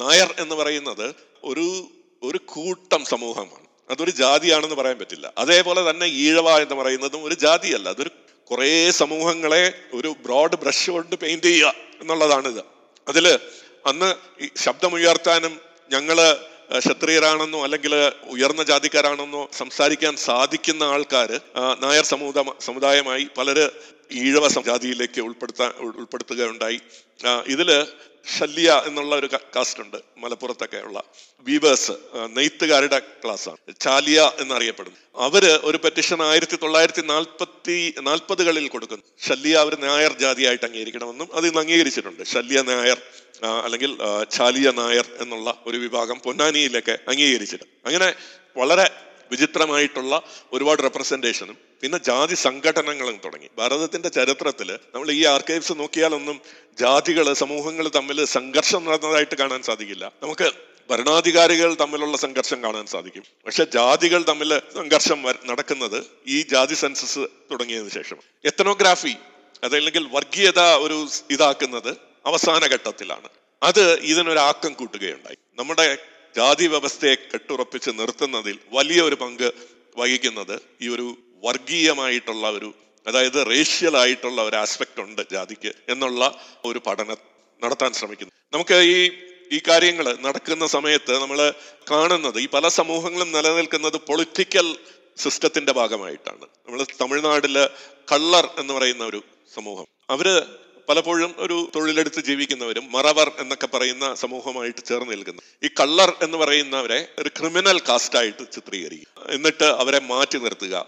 തൊഴിലിൽ നിന്നും ഒഫീഷ്യലായിട്ടുള്ള ഏതെങ്കിലും ഇടപാടുകളിൽ നിന്നും മാറ്റി നിർത്തുക അങ്ങനെയുള്ള ഒരു ക്രിമിനൽ വൽക്കീകരണവും ഈ കാലങ്ങളിൽ തുടങ്ങി. ഒരുപാട് ക്രിമിനൽ ജാതികൾ. കാര്യം ഇന്ത്യയുടെ ആദ്യത്തെ ആ ഒരു വിപ്ലവത്തിൽ പങ്കെടുത്തവരെ എല്ലാം പൊതുവെ മാറ്റി നിർത്തുക അവരെ ക്രിമിനൽ ക്രിമിനൽ ജാതികളായിട്ട് തരം തിരിക്കുക എന്നുള്ള കാര്യവും ഈ കാലഘട്ടത്തിൽ തുടങ്ങി. അപ്പൊ ഇന്ത്യയിലെ ആർമിയും പോലീസും ഇത് വളരെ സമർത്ഥമായിട്ട് നടപ്പാക്കി. അപ്പൊ ഇന്ത്യൻ ആർമിയിൽ ആദ്യമായിട്ട് ഈ regiments Jat regiment Sikh regiment തുടങ്ങിയ മഹർ റെജിമെന്റ് തുടങ്ങിയ ജാതീയമായിട്ടുള്ള റെജിമെന്റുകൾ വരുന്നത് ഈ കാലഘട്ടത്തിലാണ്. അതിനെയൊക്കെ സ്വാംശീകരിക്കുന്നത് അതിൽ ചില റെജിമെന്റ്സിനെ അവർ ഒഴിവാക്കി. ചില ജാതികൾ ബ്രിട്ടീഷുകാർക്കെതിരെ വാൾ ഉയർത്തിയവരെ അവർ ഒഴിവാക്കുകയും ബ്രിട്ടീഷുകാർക്ക് അനുകൂലമായിട്ട് നിന്ന സിഖുകാരെ പോലുള്ളവരെ അവർ പ്രോത്സാഹിപ്പിക്കുകയും ചെയ്തു. അന്ന് ഒരു കാലഘട്ടത്തിൽ ബ്രിട്ടീഷ് ഈസ്റ്റ് ഇന്ത്യ കമ്പനിയിൽ നാൽപ്പത് ശതമാനം സിഖുകാരാണ്. ഇന്നും സിഖുകാർക്ക് തലപ്പാവ് വെച്ച് നടക്കാനുള്ള ഒരു അംഗീകാരം അവരുടെ കൃപാൺ വെച്ചുകൊണ്ട് എവിടെയും പോകാനുള്ള അംഗീകാരം അക്കാലത്ത് ഉണ്ടാക്കി കൊടുത്തു. അന്ന് അവരെ ആർമിയുടെ ഒരു പ്രധാന ഘടകമായിട്ട് അവർക്ക് കൊടുത്ത അംഗീകാരങ്ങളിൽ ചിലതാണ് അവരുടെ ഇന്നും തലപ്പാവ് വെച്ചുകൊണ്ട് പോകാനുള്ളത്. മറ്റ് മതവിഭാഗങ്ങൾക്ക് കിട്ടാത്ത ചില ആനുകൂല്യങ്ങൾ അവർക്ക് കിട്ടുന്നത് അവിടെ നിന്നാണ്. പിന്നീട് ഈ പറയുന്ന ഈ പഴയ ആർക്കീവ്സ് അവിടെ കിടപ്പുണ്ടല്ലോ മെക്കൻസി ആർക്കൈവ്സിനെ അവർ അവഗണിക്കുകയാണ് ഉണ്ടായത്. മെക്കൻസി ആർക്കൈവ്സിൽ വാസ്തവത്തിൽ ജാതിയില്ല. അപ്പൊ ഈ പഠനം നടത്തുന്നവർ അതിലേക്ക് നോക്കുമ്പോൾ അവിടെ ജാതി കാണാൻ സാധിക്കുന്നില്ല. രണ്ട് ഒന്നാം മഹാവിപ്ലവത്തിന് ശേഷം ജാതി ഉണ്ടാകുന്നു. അതെങ്ങനെ എന്നുള്ള ചോദ്യം ചോദിക്കുന്നില്ല. മെക്കൻസി ആർക്കീവ്സ് എന്നുള്ള ബൃഹത്തായിട്ടുള്ള ആർക്കീവ്സിനെ അങ്ങ് അവഗണിക്കുകയാണ്. എന്നിട്ട് അവർ പുതിയതായിട്ടുള്ള ഒരു കൊളോണിയൽ ആർക്കൈവ് എത്തനോഗ്രാഫിക് ആർക്കൈവ് സൃഷ്ടിക്കുന്നു. ഈ എത്തനോഗ്രാഫിക് ആർ ആർക്കൈവിലാണ് നമ്മൾ മൂക്കിന്റെ നീളവും വീതിയും ഒക്കെ വെച്ചുള്ള പഠനങ്ങൾ മറ്റു പല രീതിയിൽ ഉള്ള വേർതിരിവുകൾ ഒക്കുപേഷന്റെ ബേസിസിൽ ജാതിയെ കണ്ടെത്താൻ ശ്രമിക്കുക എന്നുള്ള കാര്യങ്ങളെല്ലാം വരുന്നത്. ഇതിൽ രണ്ടാമത്തെ ആൾ റോബർട്ട് ക്ലാഡ്വിൽ. ഞാൻ രണ്ട് മറ്റ് രണ്ടുപേരിലും കൂടെ ഒന്ന് ഓടിച്ചു പോകാം. കുറച്ച് സമയമായെന്നറിയാം. മിഷനറീസ് ഞാൻ നേരത്തെ പറഞ്ഞതുപോലെ അവർ കാൽ കുത്തിയ അന്ന് മുതൽ അവർക്ക് ഇവിടെ ജാതി കാണാൻ. അവർക്ക് ഇന്ത്യയിൽ മിഷനറീസിന് ഒരു വലിയ ഫണ്ടിങ് ഒക്കെ ആയിട്ടാണ് വന്നെങ്കിലും ഇവിടെ വലിയ ഒരു പരിവർത്തനം ഉണ്ടാക്കാൻ സാധിച്ചില്ല. ഇന്ത്യ മുഴുവൻ ക്രിസ്ത്യനാക്കി മാറ്റും എന്നുള്ള വലിയ വീരവാദം ഉയർത്തിക്കൊണ്ട് വന്നെങ്കിലും ഇവിടെ ഒന്നും നടക്കാൻ സാധിച്ചില്ല. അതിന്റെ ബ്ലെയിം അവർ മുന്നോ മുന്നോട്ട് വെച്ചത് ജാതി വ്യവസ്ഥ. അവർ അവർ കണ്ട കാസ്റ്റാ സിസ്റ്റം യൂറോപ്പിലെ കാസ്റ്റാ സിസ്റ്റം. അതാണ് ഇന്ത്യയിലെ ജാതി വ്യവസ്ഥത അല്ലെങ്കിൽ വർണ വ്യവസ്ഥത. അതിൽ ബ്രാഹ്മണരാണ് ഏറ്റവും വലിയ വില്ലന്മാര് എന്നൊക്കെ ഉള്ള ഒരു നെറേറ്റീവ് ഉണ്ടാക്കിയെടുത്തത് ഈ ക്ലാഡ്വെൽ റോബർട്ട് ക്ലാഡ്വെൽ. അദ്ദേഹത്തിന്റെ ഒരു വലിയ കോൺട്രിബ്യൂഷൻ ആണ് ഈ Dravidian language Aryan language Dravidian language എന്നും ആര്യൻ വർഗവും ദ്രവീഡിയൻ വർഗവും എന്നുള്ള വർഗീയമായിട്ടുള്ള ഒരു വേർതിരിവ് ഉണ്ടാക്കുകയും അത് ഇന്നും ഇന്ത്യയിലെ പൊളിറ്റിക്സിൽ ചലനം ഉണ്ടാക്കിക്കൊണ്ടിരിക്കുന്ന ഒരു കാര്യമാണ്. ഇദ്ദേഹം തുടങ്ങി വെക്കുന്നതാണ്. ജാതിയിൽ നിന്ന് അദ്ദേഹം വലിയ വർഗത്തെ ഉണ്ടാക്കുന്നു ദ്രവീഡിയൻ. ആ വർഗം ആര്യനിൽ നിന്ന് വ്യത്യസ്തമാണെന്ന് പറഞ്ഞിട്ട് ആ ദ്രവീഡിയൻ വർഗത്തെ മുഴുവൻ ക്രിസ്ത്യാനിറ്റിക്ക് വേണ്ടി വീണ്ടെടുക്കുക എന്നുള്ളതാണ് അദ്ദേഹത്തിന്റെ പദ്ധതി എന്ന് അദ്ദേഹത്തിന്റെ ലെറ്റേഴ്സിൽ നമുക്ക് കാണാൻ സാധിക്കും. അദ്ദേഹത്തിന്റെ ലേഖനങ്ങളിൽ നമുക്ക് കാണാൻ സാധിക്കും. അദ്ദേഹം ബ്രാഹ്മണരെക്കെതിരെ യൂസ് ചെയ്യുന്ന വേർഡ്സുകൾ നീചന്മാര് ക്രൂരന്മാര് കള്ളന്മാര് വാക്ക് നാക്കെടുത്താൽ കള്ളമേ പറയുള്ളൂ എന്നുള്ള രീതിയിൽ ഒരുപാട് വിശേഷണങ്ങൾ കൊടുക്കുന്നതായിട്ട് കാണാൻ സാധിക്കും. ഒരു വലിയ വിശ്വ വിദ്വേഷം ബ്രാഹ്മണർക്കെതിരെ നടത്തുന്നതും ജാതിക്കെതിരെ നടത്തുന്നതായിട്ടും കാണാൻ സാധിക്കും. ജാതിയാണ് അവരെ ഇവിടെ മുന്നേറുന്നത് ഗോസ്പൽ മുന്നേറുന്നതിന് തടസ്സമായിട്ട് നിൽക്കുന്നത് എന്ന് പറയുന്നു. എന്നിരുന്നാലും ചില ജാതികളെ മൊത്തത്തിൽ അവർക്ക് കൺവേർട്ട് ചെയ്യാൻ സാധിച്ചു. നാടാർ സമൂഹത്തെ മുഴുവനും അതേപോലെ തന്നെ തീരപ്രദേശത്തുള്ള പറവർ ഫിഷിംഗ് കമ്മ്യൂണിറ്റീസിനെ മുഴുവൻ അവർക്ക് ക്രിസ്ത്യാനിറ്റിയിലേക്ക് ചേർക്കാൻ സാധിച്ചു എന്നുള്ളതിനല്ലാതെ വലിയതായിട്ടുള്ള ഒരു ഒരു വലിയ സംഭവം ഒന്നും ഉണ്ടാക്കാൻ സാധിച്ചിട്ടില്ല. ക്രിസ്ത്യൻ മിഷണറി ഇന്റലിജൻസർ എന്നുള്ള ഒരു ജേണൽ നിരന്തരമായിട്ട് ആയിരത്തി എണ്ണൂറ്റി അൻപത്തി എട്ട് മുതൽ ജാതീയതക്കെതിരെ വിദ്വേഷ പ്രസംഗങ്ങൾ നടത്തിക്കൊണ്ടിരുന്നു. ഇതാണ് അവിടെ ഇവിടുത്തെ ഒരു ചെകുത്താന്റെ ഒരു ഒരു സിസ്റ്റമാണെന്നും അതാണ് ഇവിടുത്തെ ആൾക്കാരെ കൺട്രോൾ ചെയ്യുന്നതും എന്നുള്ള രീതിയിൽ ഒരുപാട് ലേഖനങ്ങൾ നമ്മളെ കാലത്ത് കാണാൻ സാധിക്കും. അതുപോലെ തന്നെ ഞാൻ പറഞ്ഞതുപോലെ ആർമി പോലീസുകളിൽ ഇവർ ഒരു എത്തനോഗ്രാഫിക് സർവേ നടത്തി. ആർമിയിലും പോലീസിലും എടുക്കുന്നവർക്ക് മൂക്ക് പൊങ്ങിയിരിക്കുന്നവരായിരിക്കണം അതിന്റെ മൂക്കിന്റെ നീളവും ഒരു പ്രത്യേക റേഷ്യ ഉണ്ടായിരിക്കണം എന്നുള്ള രീതിയിൽ മദ്രാസിലും ബോംബെ സംസ്ഥാനത്തിലും ഔദിലുമൊക്കെ ഈ ഒരു കാര്യം നടപ്പാക്കാൻ കഴിഞ്ഞു. ഒരു പോലീസ് മാനുവൽ തന്നെ നിർമ്മിച്ചെടുത്തു. എങ്ങനെയാണ് റിക്രൂട്ട്മെന്റ് ചെയ്യേണ്ടത്? വർഗീയമായിട്ട് ആൾക്കാരെ കണ്ടെത്തുകയും ഉയർന്ന വർഗങ്ങളെ എങ്ങനെ അറിയുകയും എങ്ങനെയാണ് അതിനെ തിരിച്ചറിഞ്ഞ് നമ്മൾ ഗവൺമെന്റ് ജോലികൾ കൊടുക്കുക ആർമിയിലെ പോലീസിൽ ജോലി കൊടുക്കുക എന്ന് ഉള്ള വിശേഷണങ്ങളെല്ലാം ഈ കാലത്തുണ്ട്. ഇവരുടെ എല്ലാം ഒരു ബേസിക് അണ്ടർസ്റ്റാൻഡിങ് വരുന്നത് ക്രിസ്ത്യൻ മിഷണറീസിന്റെ ഈ ഒരു ദ്വേഷ പ്രസംഗത്തിൽ മൂന്നാമത്തെ ആളിനെ പറ്റി ഞാൻ പറഞ്ഞു. Hubert Hope Risley sir Risley എന്ന് പറയുന്ന മഹത് വ്യക്തിയാണ്. വാസ്തവത്തിൽ ഇന്നത്തെ രീതിയിൽ ജാതിയെ പരിവർത്തനപ്പെടുത്തി രൂപപ്പെടുത്തി. ആയിരത്തി തൊണ്ണൂറുകളുടെ അവസാന കാലഘട്ടത്തിൽ അദ്ദേഹം ആദ്യം ബംഗാളിൽ അദ്ദേഹത്തിന്റെ ഡയറക്റ്റ് ആയിട്ടുള്ള പല പഠനങ്ങളും അദ്ദേഹത്തിന് കണ്ടെത്താൻ സാധിച്ചു. ഈ റേഷ്യൽ പ്യൂരിറ്റി എന്നുള്ളത് ഇന്ത്യയിൽ നമുക്ക് വളരെ കണിശമായിട്ട് കണ്ടെത്താൻ സാധിക്കും. കാരണം ഈ സമൂഹങ്ങൾ തമ്മിൽ വിവാഹ ബന്ധങ്ങളിൽ ഏർപ്പെടുന്നില്ല എന്നുള്ളത് കൊണ്ട് അവർ ഒരു റേസ് ആയിട്ട് നിലനിൽക്കുന്നു. ആ റേസിനെ പഠിച്ചു കഴിഞ്ഞാൽ നമുക്ക് ഒരു വർഗീയ വിഭജനം ഉണ്ടാക്കാൻ സാധിക്കും എന്നാണ് അന്ന് ചാൾസ് ഡാർവിന്റെ തിയറി ഓഫ് എവല്യൂഷൻ ഒക്കെ മുന്നോട്ട് വച്ചിട്ടുള്ള കാര്യങ്ങളെയും പിന്നെ ചില ചിന്തകരായിട്ടുള്ള her- Herbert Spencer Thomas Malthus എന്നുള്ള അതിന് മുമ്പുള്ള ആൾക്കാർ survival of the fittest struggle for existence എന്നൊക്കെ പറഞ്ഞ ആശയങ്ങളെല്ലാം എടുത്തുകൊണ്ട് ഉണ്ടാക്കിയ ഒരു കപടശാസ്ത്രമാണ് സോഷ്യൽ ഡാർവിനിസം എന്നത് അതിൽ ഡാർവിന്റെ തന്നെ ഒരു കസിനായ sir Francis Galton half cousin ആണ്. അദ്ദേഹം യൂജനിക്സ് എന്നുള്ള ഒരു കാര്യത്തെ നിർദ്ദേശിക്കുകയുണ്ടായി. അതായത് സമൂഹത്തിൽ ബുദ്ധിയില്ലാത്തവരെയും മന്ദബുദ്ധിയായിട്ടുള്ളവരെയും എല്ലാം നമ്മൾ ഉന്മൂലനം ചെയ്യുക. അപ്പൊ നമുക്ക് കുറച്ചുകൂടെ ബുദ്ധിയും കാര്യശേഷിയുമുള്ള ഒരു സമൂഹത്തെ വാർത്തെടുക്കാൻ സാധിക്കും. ആ ഒരു കാര്യമാണ് നാസി ജർമ്മനിയിൽ ഹിറ്റ്ലർ നടപ്പാക്കിയത്. അനേകായിരം ഏതാണ്ട് സിക്സ് മില്യൺ അറുപത് ലക്ഷം ജൂതന്മാരെ കൊന്നൊടുക്കിയത് ഈ ഒരു തിയറി വെച്ചിട്ടാണ്. ഇന്ത്യയിലെ ജാതി വ്യവസ്ഥയും അടിയുറപ്പിച്ച് അതിനെ ഒരു സിസ്റ്റമാറ്റിക് സയന്റിഫിക് ബേസിസ് നൽകുന്നത് അതേ ആശയം തന്നെ. ജൂതരെ കൊന്നടക്കിയ അതേ ആശയങ്ങൾ തന്നെയാണ് ഇന്ത്യയിൽ നടപ്പാക്കിയത്. India is a laboratory of social Darwinism എന്നാണ് റിസ്ലൈ പറഞ്ഞത്. ഇന്ത്യ ഒരു ലബോറട്ടറിയാണ് നമുക്കിത് വളരെ കൃത്യമായിട്ട് കണ്ട കണ്ടെത്താൻ സാധിക്കും എന്നുള്ളത് റിസ്ലൈയുടെ പല ഗ്രന്ഥങ്ങളിലും നമുക്ക് കാണാൻ സാധിക്കും. അങ്ങനെ ഒരു സ്യൂഡോ സയൻസിനെ അവർ സിസ്റ്റമാറ്റിക് ചെയ്യുകയാണ്. നമ്മൾ അത് സെൻസസുകൾ. നേരത്തെ പറഞ്ഞതുപോലെ പല സെൻസസുകളും ഉണ്ടായിട്ടുണ്ട്. ആയിരത്തി എണ്ണൂറ്റി അൻപത് മുതൽ സെൻസസുകൾ. നമ്മുടെ ഒന്നാം മഹായുദ്ധത്തിന് മുമ്പ് ഒന്നാം വിപ്ലവത്തിന് മുമ്പ് നടന്നിട്ടുള്ള സമയം മുതൽ സെൻസസുകൾ പല സംസ്ഥാനങ്ങളിലും നടന്നിട്ടുണ്ട്. മദ്രാസ് ബോംബെ പ്രസിഡൻസിയിൽ എല്ലാം നടന്നിട്ടുണ്ട്. ഔദിൽ എല്ലാം നടന്നിട്ടുണ്ട്. ഇത് ജാതീയമായിട്ടുള്ള ഒരു കണക്കെടുക്കാൻ ശ്രമിച്ചിട്ടുണ്ട്. അത് വർണത്തിന്റെ ആസ്പദമായിട്ട് കണക്കെടുക്കാൻ ശ്രമിച്ചിട്ടുണ്ട്. അത് പരാജയപ്പെട്ടു. അത് തൊഴിലിന്റെ അടിസ്ഥാനത്തിൽ ജാതിയെ വേർതിരിച്ച് കാണാൻ ശ്രമിച്ചിട്ടുണ്ട്. അത് പരാജയപ്പെട്ടു. മദ്രാസിൽ നടന്ന ഒരു സെൻസസ് ആദ്യം കണ്ടെത്തിയത് മൂവായിരത്തിൽ പരം ജാതികളെയാണ് മദ്രാസ് പ്രവി അത് കഴിഞ്ഞ് പത്ത് വർഷം കഴിഞ്ഞിട്ടുള്ള സെൻസസിൽ ഇരുപതിനായിരം ജാതികളെയാണ് കിട്ടുന്നത്. അപ്പൊ തന്നെ നമുക്ക് അറിയാമല്ലോ ഇതിന്റെ അശാസ്ത്രീയത.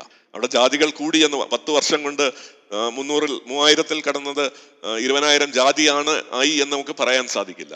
അങ്ങനെ ഉള്ള ഈ കാര്യങ്ങളെക്കുറിച്ച് ഈ ഈ സെൻസസുകൾ ഉണ്ടാകിയിട്ട് ഈ സെൻസസിനുകളെ അനലൈസ് ചെയ്യുന്ന ബ്രിട്ടീഷ് ഓഫീസറുകളുടെ രേഖകളുണ്ട്. അവർ ഇതെന്ത് വിഡ്ഢിത്തമാണ് നിങ്ങൾ ചെയ്യുന്നത്. ഇങ്ങനെ ജാതി വച്ച് സെൻസസ് നടത്തുക എന്നുള്ള വിഡിത്തത്തെ കുറിച്ച് പറയുന്ന അനേകം ആൾക്കാർ വി ആർ കോർണിഷ് എന്ന് പറയുന്ന ആൾ പിന്നീട് നാം എന്ന് പറയുന്ന ഒരു ബ്രിട്ടീഷ് ഓഫീസർ അദ്ദേഹം നോർത്ത് വെസ്റ്റേൺ പ്രൊവിൻസിൽ ഇവിടെയെല്ലാം അദ്ദേഹം പറഞ്ഞത് ഈ ഒരു കാര്യം നടക്കുന്നില്ല. നമ്മൾ വർണത്തിന്റെ അടിസ്ഥാനമായിട്ട് നമ്മൾ ജാതിയെ തരംതിരിക്കാൻ നോക്കി നമ്മൾ പരാജയപ്പെട്ടു. നമ്മൾ തൊഴിലിന്റെ അടിസ്ഥാനത്തിൽ ജാതിയെ വിഭജനം ഉണ്ടാക്കാൻ ശ്രമിച്ചു. നമ്മൾ പരാജയപ്പെട്ടു. വർണം എന്നുള്ളത് ആളുകൾക്ക് അറിയ പോലുമില്ല. അപ്പം എന്ത് വർണം എന്ന് പറയാൻ പോലും അറിയില്ല. തൊഴിൽ എന്ന് പറയുന്നത് ഒരു കമ്മ്യൂണിറ്റിക്ക് കോമൺ ആയിട്ടുള്ളതല്ല. ആ കമ്മ്യൂണിറ്റിയിൽ പല ആൾക്കാരും പല തൊഴിലുകളും ചെയ്യും. അവരൊരു ഒരു ഗ്രൂപ്പായിട്ട് ഒരു ഒരു സമൂഹമായിട്ട് നിലനിൽക്കുമ്പോഴും വാണിയർ എന്ന് പറയുന്ന പള്ളി എന്നൊക്കെ പറയുന്ന മദ്രാസിലെ ഒരു സമൂഹം അവർ അവകാശപ്പെട്ടത് അവർ ക്ഷത്രിയരാണെന്നാണ്. ആയിരത്തി എണ്ണൂറ്റി എഴുപത്തി ഒന്നിലെ സെൻസസിൽ. പക്ഷെ അവർ പലതരം ജോലികൾ ചെയ്യുന്ന ആൾക്കാരാണ്. അങ്ങനെയാണ് ഇന്ത്യയിലെ എല്ലാ സമൂഹങ്ങളും. അവരെ ഏതെങ്കിലും ഒരു വർണത്തിലോ ഏതെങ്കിലും ഒരു തൊഴിലിലോ കെട്ടിയിടുക അസാധ്യമാണ് എന്ന് പറഞ്ഞാണ് ഈ ഈ സർവേകളെ എല്ലാം ബ്രിട്ടീഷ് ഓഫീസറുകൾ തള്ളിക്കളയുന്നത്. ആയിരത്തി തൊള്ളായിരത്തി ഒന്നിൽ തുടങ്ങിയ എത്തനോഗ്രാഫിക് വർഗീയമായിട്ടുള്ള ആ ഒരു ഒരു സെൻസസ് പിന്നെയും തുടർന്നു. ആയിരത്തി തൊള്ളായിരത്തി പതിനൊന്നിൽ ആയിരത്തി തൊള്ളായിരത്തി ഇരുപത്തി ഒന്നിൽ ആയിരത്തി തൊള്ളായിരത്തി മുപ്പത്തി ഒന്നിലായപ്പോൾ അവിടുത്തെ ഓഫീസേഴ്സ് തന്നെ ബ്രിട്ടീഷുകാർ തന്നെ നമുക്കിത് വെച്ച് കെട്ടാം. ആയിരത്തി തൊള്ളായിരത്തി മുന്നൂറ്റി ഒന്നിൽ ജാതി ഇത്തരത്തിലുള്ള വർഗീയമായിട്ടുള്ള സെൻസസ് എടുക്കുന്നു നിർത്തിവെച്ചു. അതിനെക്കുറിച്ച് ജെ എച്ച് ഹട്ടൻ എന്നുള്ള ആന്ത്രോപോളജിയുടെ പ്രൊഫസർ പറയുന്നത്. പിന്നീട് വന്നിട്ടുള്ള എല്ലാ സെൻസസ് ഓഫീസേഴ്സ് ഇന്ത്യയെ ഹെർബർട്ട് റിസ്ലി തുടങ്ങി വെച്ച ഈ സംരംഭത്തെ ശപിക്കുകയാണ് ചെയ്തത്. It is no doubt a test for his admirable theory of relative nasal index മൂക്കിന്റെ റേഷ്യോ വെച്ച് വർഗങ്ങളെ തിരിക്കുക ജാതികളെ തിരിക്കുക എന്നുള്ളത് അഡ്മിറബിൾ ആണ്. പക്ഷേ പരാജയപ്പെടുകയാണ്. മാത്രവുമല്ല അത് ഇന്ത്യൻ സമൂഹത്തിൽ വലിയ പ്രശ്നം ഉണ്ടാക്കി വെച്ചു എന്ന് J A Hutton Cambridge professor എഴുതി രേഖപ്പെടുത്തി. നമ്മൾ റിസ്ലി പറയുന്നത് ഇന്ത്യൻ സമൂഹത്തിന്റെ സിമെന്റിങ് ഫാക്ടറാണ് ജാതി. അദ്ദേഹം ഇത് ഈ പഠനങ്ങളെല്ലാം നടത്തിയിട്ട് ഈ ഒരു ഇന്ത്യൻ സമൂഹം സമൂഹമായിട്ട് നിൽക്കുന്നത് ഈ ജാതി വ്യവസ്ഥ ഉള്ളത് കൊണ്ടാണ് ഈ ഒരു അദ്ദേഹം അതോ അതിനോടൊപ്പം തന്നെ പറയുന്നു ഇന്ത്യ പുരോഗമിക്കണമെങ്കിൽ ഈ ജാതി വ്യവസ്ഥയെ ഉപേക്ഷിക്കണം. പക്ഷേ വളരെ മഹത്തായ ഒരു കാര്യമാണ് ജാതി വ്യവസ്ഥ എന്ന് പറഞ്ഞുകൊണ്ടാണ് ഒരു പാരഡോക്സിക്കൽ മെസ്സേജ് കൊടുത്തിട്ടാണ് അദ്ദേഹത്തിന്റെ പഠനങ്ങൾ നിർത്തുന്നത്. ഞാൻ ഇവിടെ നിർത്തുന്നു. ഇനി ക്വസ്റ്റ്യൻസിലൂടെ എടുക്കാം. പക്ഷെ ഒരു കാര്യം കൂടെ പറയാം. ഇന്ത്യയിൽ മാത്രമല്ല വർണ വ്യവസ്ഥിതി വന്നത്. ഹിന്ദു സമൂഹം നിലനിൽക്കുന്നത് മറ്റ് രാജ്യങ്ങളിലുമാണ്. അങ്ങനെ നിലനിൽക്കുന്ന ഒരു രാജ്യമാണ് ഇന്തോനേഷ്യ. ഇന്തോനേഷ്യയിൽ ബാലിയിൽ ഇന്നും ഹിന്ദു സമൂഹങ്ങളുണ്ട്. അവരുടെ ഇടയിൽ ഒരു ജാതി വ്യവസ്ഥതയുണ്ട്. അത് കേട്ട ഉടൻ തന്നെ കേട്ട മാത്രമേ അതൊരു നാല് ജാതിയായിട്ട് ബ്രാഹ്മണൻ ക്ഷത്രിയൻ വൈശ്യൻ ശൂദ്രൻ എന്നുള്ള കൃത്യമായിട്ടുള്ള നാല് ജാതികളായിട്ട് അത് ഇന്ത്യൻ ജാതിയുമായിട്ട് കുലബന്ധം പോലും ഇല്ല എന്നുള്ളതാണ് ഇതിനെ കുറിച്ച് പഠിച്ചവരും ബാലിയിൽ ടെക്സ്റ്റുകൾ പഠിക്കുന്നത് സംസ്കൃത പണ്ഡിതരായിട്ടുള്ളവരാണ് ബ്രാഹ്മണർ പിന്നെ രാജ്യം ഭരിക്കുന്നവർ ക്ഷത്രിയര് പിന്നെ കുറച്ച് ആർക്കും അറിയാത്ത കുറെ ആൾക്കാരാണ് വൈശ്യർ ബാക്കിയെല്ലാം കൂടുതലും ശൂദ്രന്മാരാണ്. ശൂദ്രന്മാരാണ് ക്ഷേത്രങ്ങളുടെ സംര ക്ഷേത്രത്തിൽ പൂജ നടത്തുന്ന ഉൾപ്പെടെയുള്ള കാര്യങ്ങൾ നിർവഹിക്കുന്നത് ശൂദ്രന്മാർ. ക്ഷേത്രത്തിൽ പൂജ നടത്താനുള്ള അവകാശം ബ്രാഹ്മണനോ ക്ഷത്രിയനോ വൈശ്യനോ ഇല്ല. അപ്പം ഇന്ത്യൻ ജാതി വ്യവസ്ഥയ്ക്ക് സമാനമായിട്ടുള്ള ഒരു ജാതി വ്യവസ്ഥ അവിടെ വന്നിട്ടില്ല. അവിടെ വികലമായിട്ടുള്ള ഒരു ജാതി വ്യവസ്ഥ വന്നു എന്നുള്ളത് ശരിയാണ്. പക്ഷേ അത് ആരുടെയോ ഭാവനാ കൽപ്പനയിൽ നിന്ന് എപ്പോഴോ ഉണ്ടായതായിരിക്കാം. അതിനെക്കുറിച്ച് കൂടുതൽ പഠിക്കേണ്ടതുണ്ട്. പക്ഷേ ഒരേ രീതിയിൽ ഇന്ത്യയിൽ നടപ്പാക്കിയതോ ലോകത്തെ എങ്കും നട നടപ്പാക്കിയ ഒരു വ്യവസ്ഥിതിയല്ല. ഒന്നുകൂടി ഞാൻ നിർത്തും മുമ്പ് ഉറപ്പിച്ചു പറയുന്നു. ബ്രിട്ടീഷ് ഈസ്റ്റ് ഇന്ത്യ കമ്പനിയുടെ ആദ്യത്തെ ചരിത്രത്തിൽ നമുക്ക് ജാതിയെ കാണാൻ സാധിക്കുന്നില്ല. അവരുടെ ആർക്കൈവ്സിലൊന്നും ജാതിയെക്കുറിച്ച് മെൻഷൻ ഇല്ല. ബ്രിട്ടീഷ് ഈസ്റ്റ് ഇന്ത്യ കമ്പനി വരുന്നതിന് മുമ്പ് നീണ്ട ചരിത്രം. ഭാരതത്തിൽ മൗര്യ സാമ്രാജ്യം ഗ്രീക്കുകാർ വരുന്നു പല യാത്രക്കാർ വന്നു പോകുന്നു മുഗൾ സാമ്രാജ്യം ഉണ്ട- ഉണ്ടാകുന്നു പല പുസ്തകങ്ങളും എഴുതപ്പെടുന്നു. അവിടെയൊന്നും ജാതി വ്യവസ്ഥയോ അനീതിയെ പറ്റിയോ മെൻഷൻ ചെയ്യുന്നില്ല. ആദ്യത്തെ മെൻഷൻ ഉണ്ടാകുന്നത് ഇന്ത്യയിലെ ആദ്യത്തെ വിപ്ലവം. ആയിരത്തി എണ്ണൂറ്റി അൻപത്തി ഏഴിൽ ഇന്ത്യയിലെ ആദ്യത്തെ സ്വാതന്ത്ര്യ സമരം ഉണ്ടായതിനു ശേഷം ബ്രിട്ടീഷുകാർ രൂപപ്പെടുത്തിയ അന്നത്തെ മിഷണറിമാരുടെ കാഴ്ചപ്പാടിൽ നിന്ന് രൂപപ്പെടുത്തിയ ഒരു കാര്യമാണ് നമുക്ക് ജാതി വ്യവസ്ഥ എന്ന് കാണാൻ സാധിക്കും. അതിനെ ക്രോഡീകരിച്ച് സിസ്റ്റമൈസ് ചെയ്ത് വേരുറപ്പിക്കുന്നത് ആറ് സെൻസസുകളിലൂടെ ആയിരത്തി എണ്ണൂറ്റി എഴുപത്തി ഒന്ന് മുതൽ ആയിരത്തി തൊള്ളായിരത്തി ഇരുപത്തി ഒന്ന് വരെ ഉള്ള സെൻസസുകളിലൂടെ അറുപത് വർഷത്തിലൂടെ ഇതിനെ ക്രോഡീകരിക്കുകയും ഇതിനെ നമ്മുടെ സമൂഹത്തിന്റെ ഒരു ഫൗണ്ടേഷൻ അടിസ്ഥാന സ്വഭാവമായിട്ട് മാറ്റി തീർക്കാനും ശ്രമിച്ചു. എന്നുള്ളതാണ് ബ്രിട്ടീഷുകാർ നമ്മുടെ മനസ്സിനെ കൺട്രോൾ ചെയ്യാൻ ചെയ്ത അവരുടെ വലിയ പദ്ധതി. അതിൽ കുടുങ്ങി നമ്മൾ ഇന്നും കിടക്കുകയാണ്. നമ്മളെല്ലാവരും ജാതി അറ്റസ്റ്റ് ചെയ്യുന്നു. ഞാൻ പ്രത്യേക ജാതിക്കാരനാണെന്ന് വളരെ അഭിമാനപൂർവം പറയുന്നു.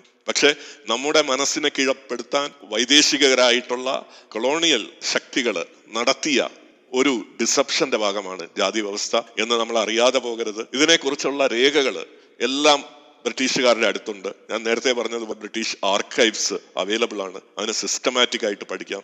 ഇന്ത്യയിലെ ഒരു ചരിത്രകാരന്മാരും അത് പഠിച്ചിട്ടില്ല. അവരെ ബ്രിട്ടീഷുകാർ ഉണ്ടാക്കി വെച്ച ചതിക്കുഴികളിൽ വീണിട്ട് ജാതിയെ ന്യായീകരിക്കുക എന്നുള്ളത് അല്ലെങ്കിൽ ജാതി എതിർക്കുക എന്നുള്ള കാര്യങ്ങളുമായിട്ടാണ് ഇതുവരെ മുന്നോട്ട് പോയത്. അതിൽ നിന്ന് മാറി നല്ല ഒരു ഒരു സമീപനം ഒരു നാളെ ഇതിലേക്ക് ഉണ്ടാകും എന്ന് പ്രതീക്ഷിച്ചുകൊണ്ട് ഞാൻ നിർത്തുന്നു.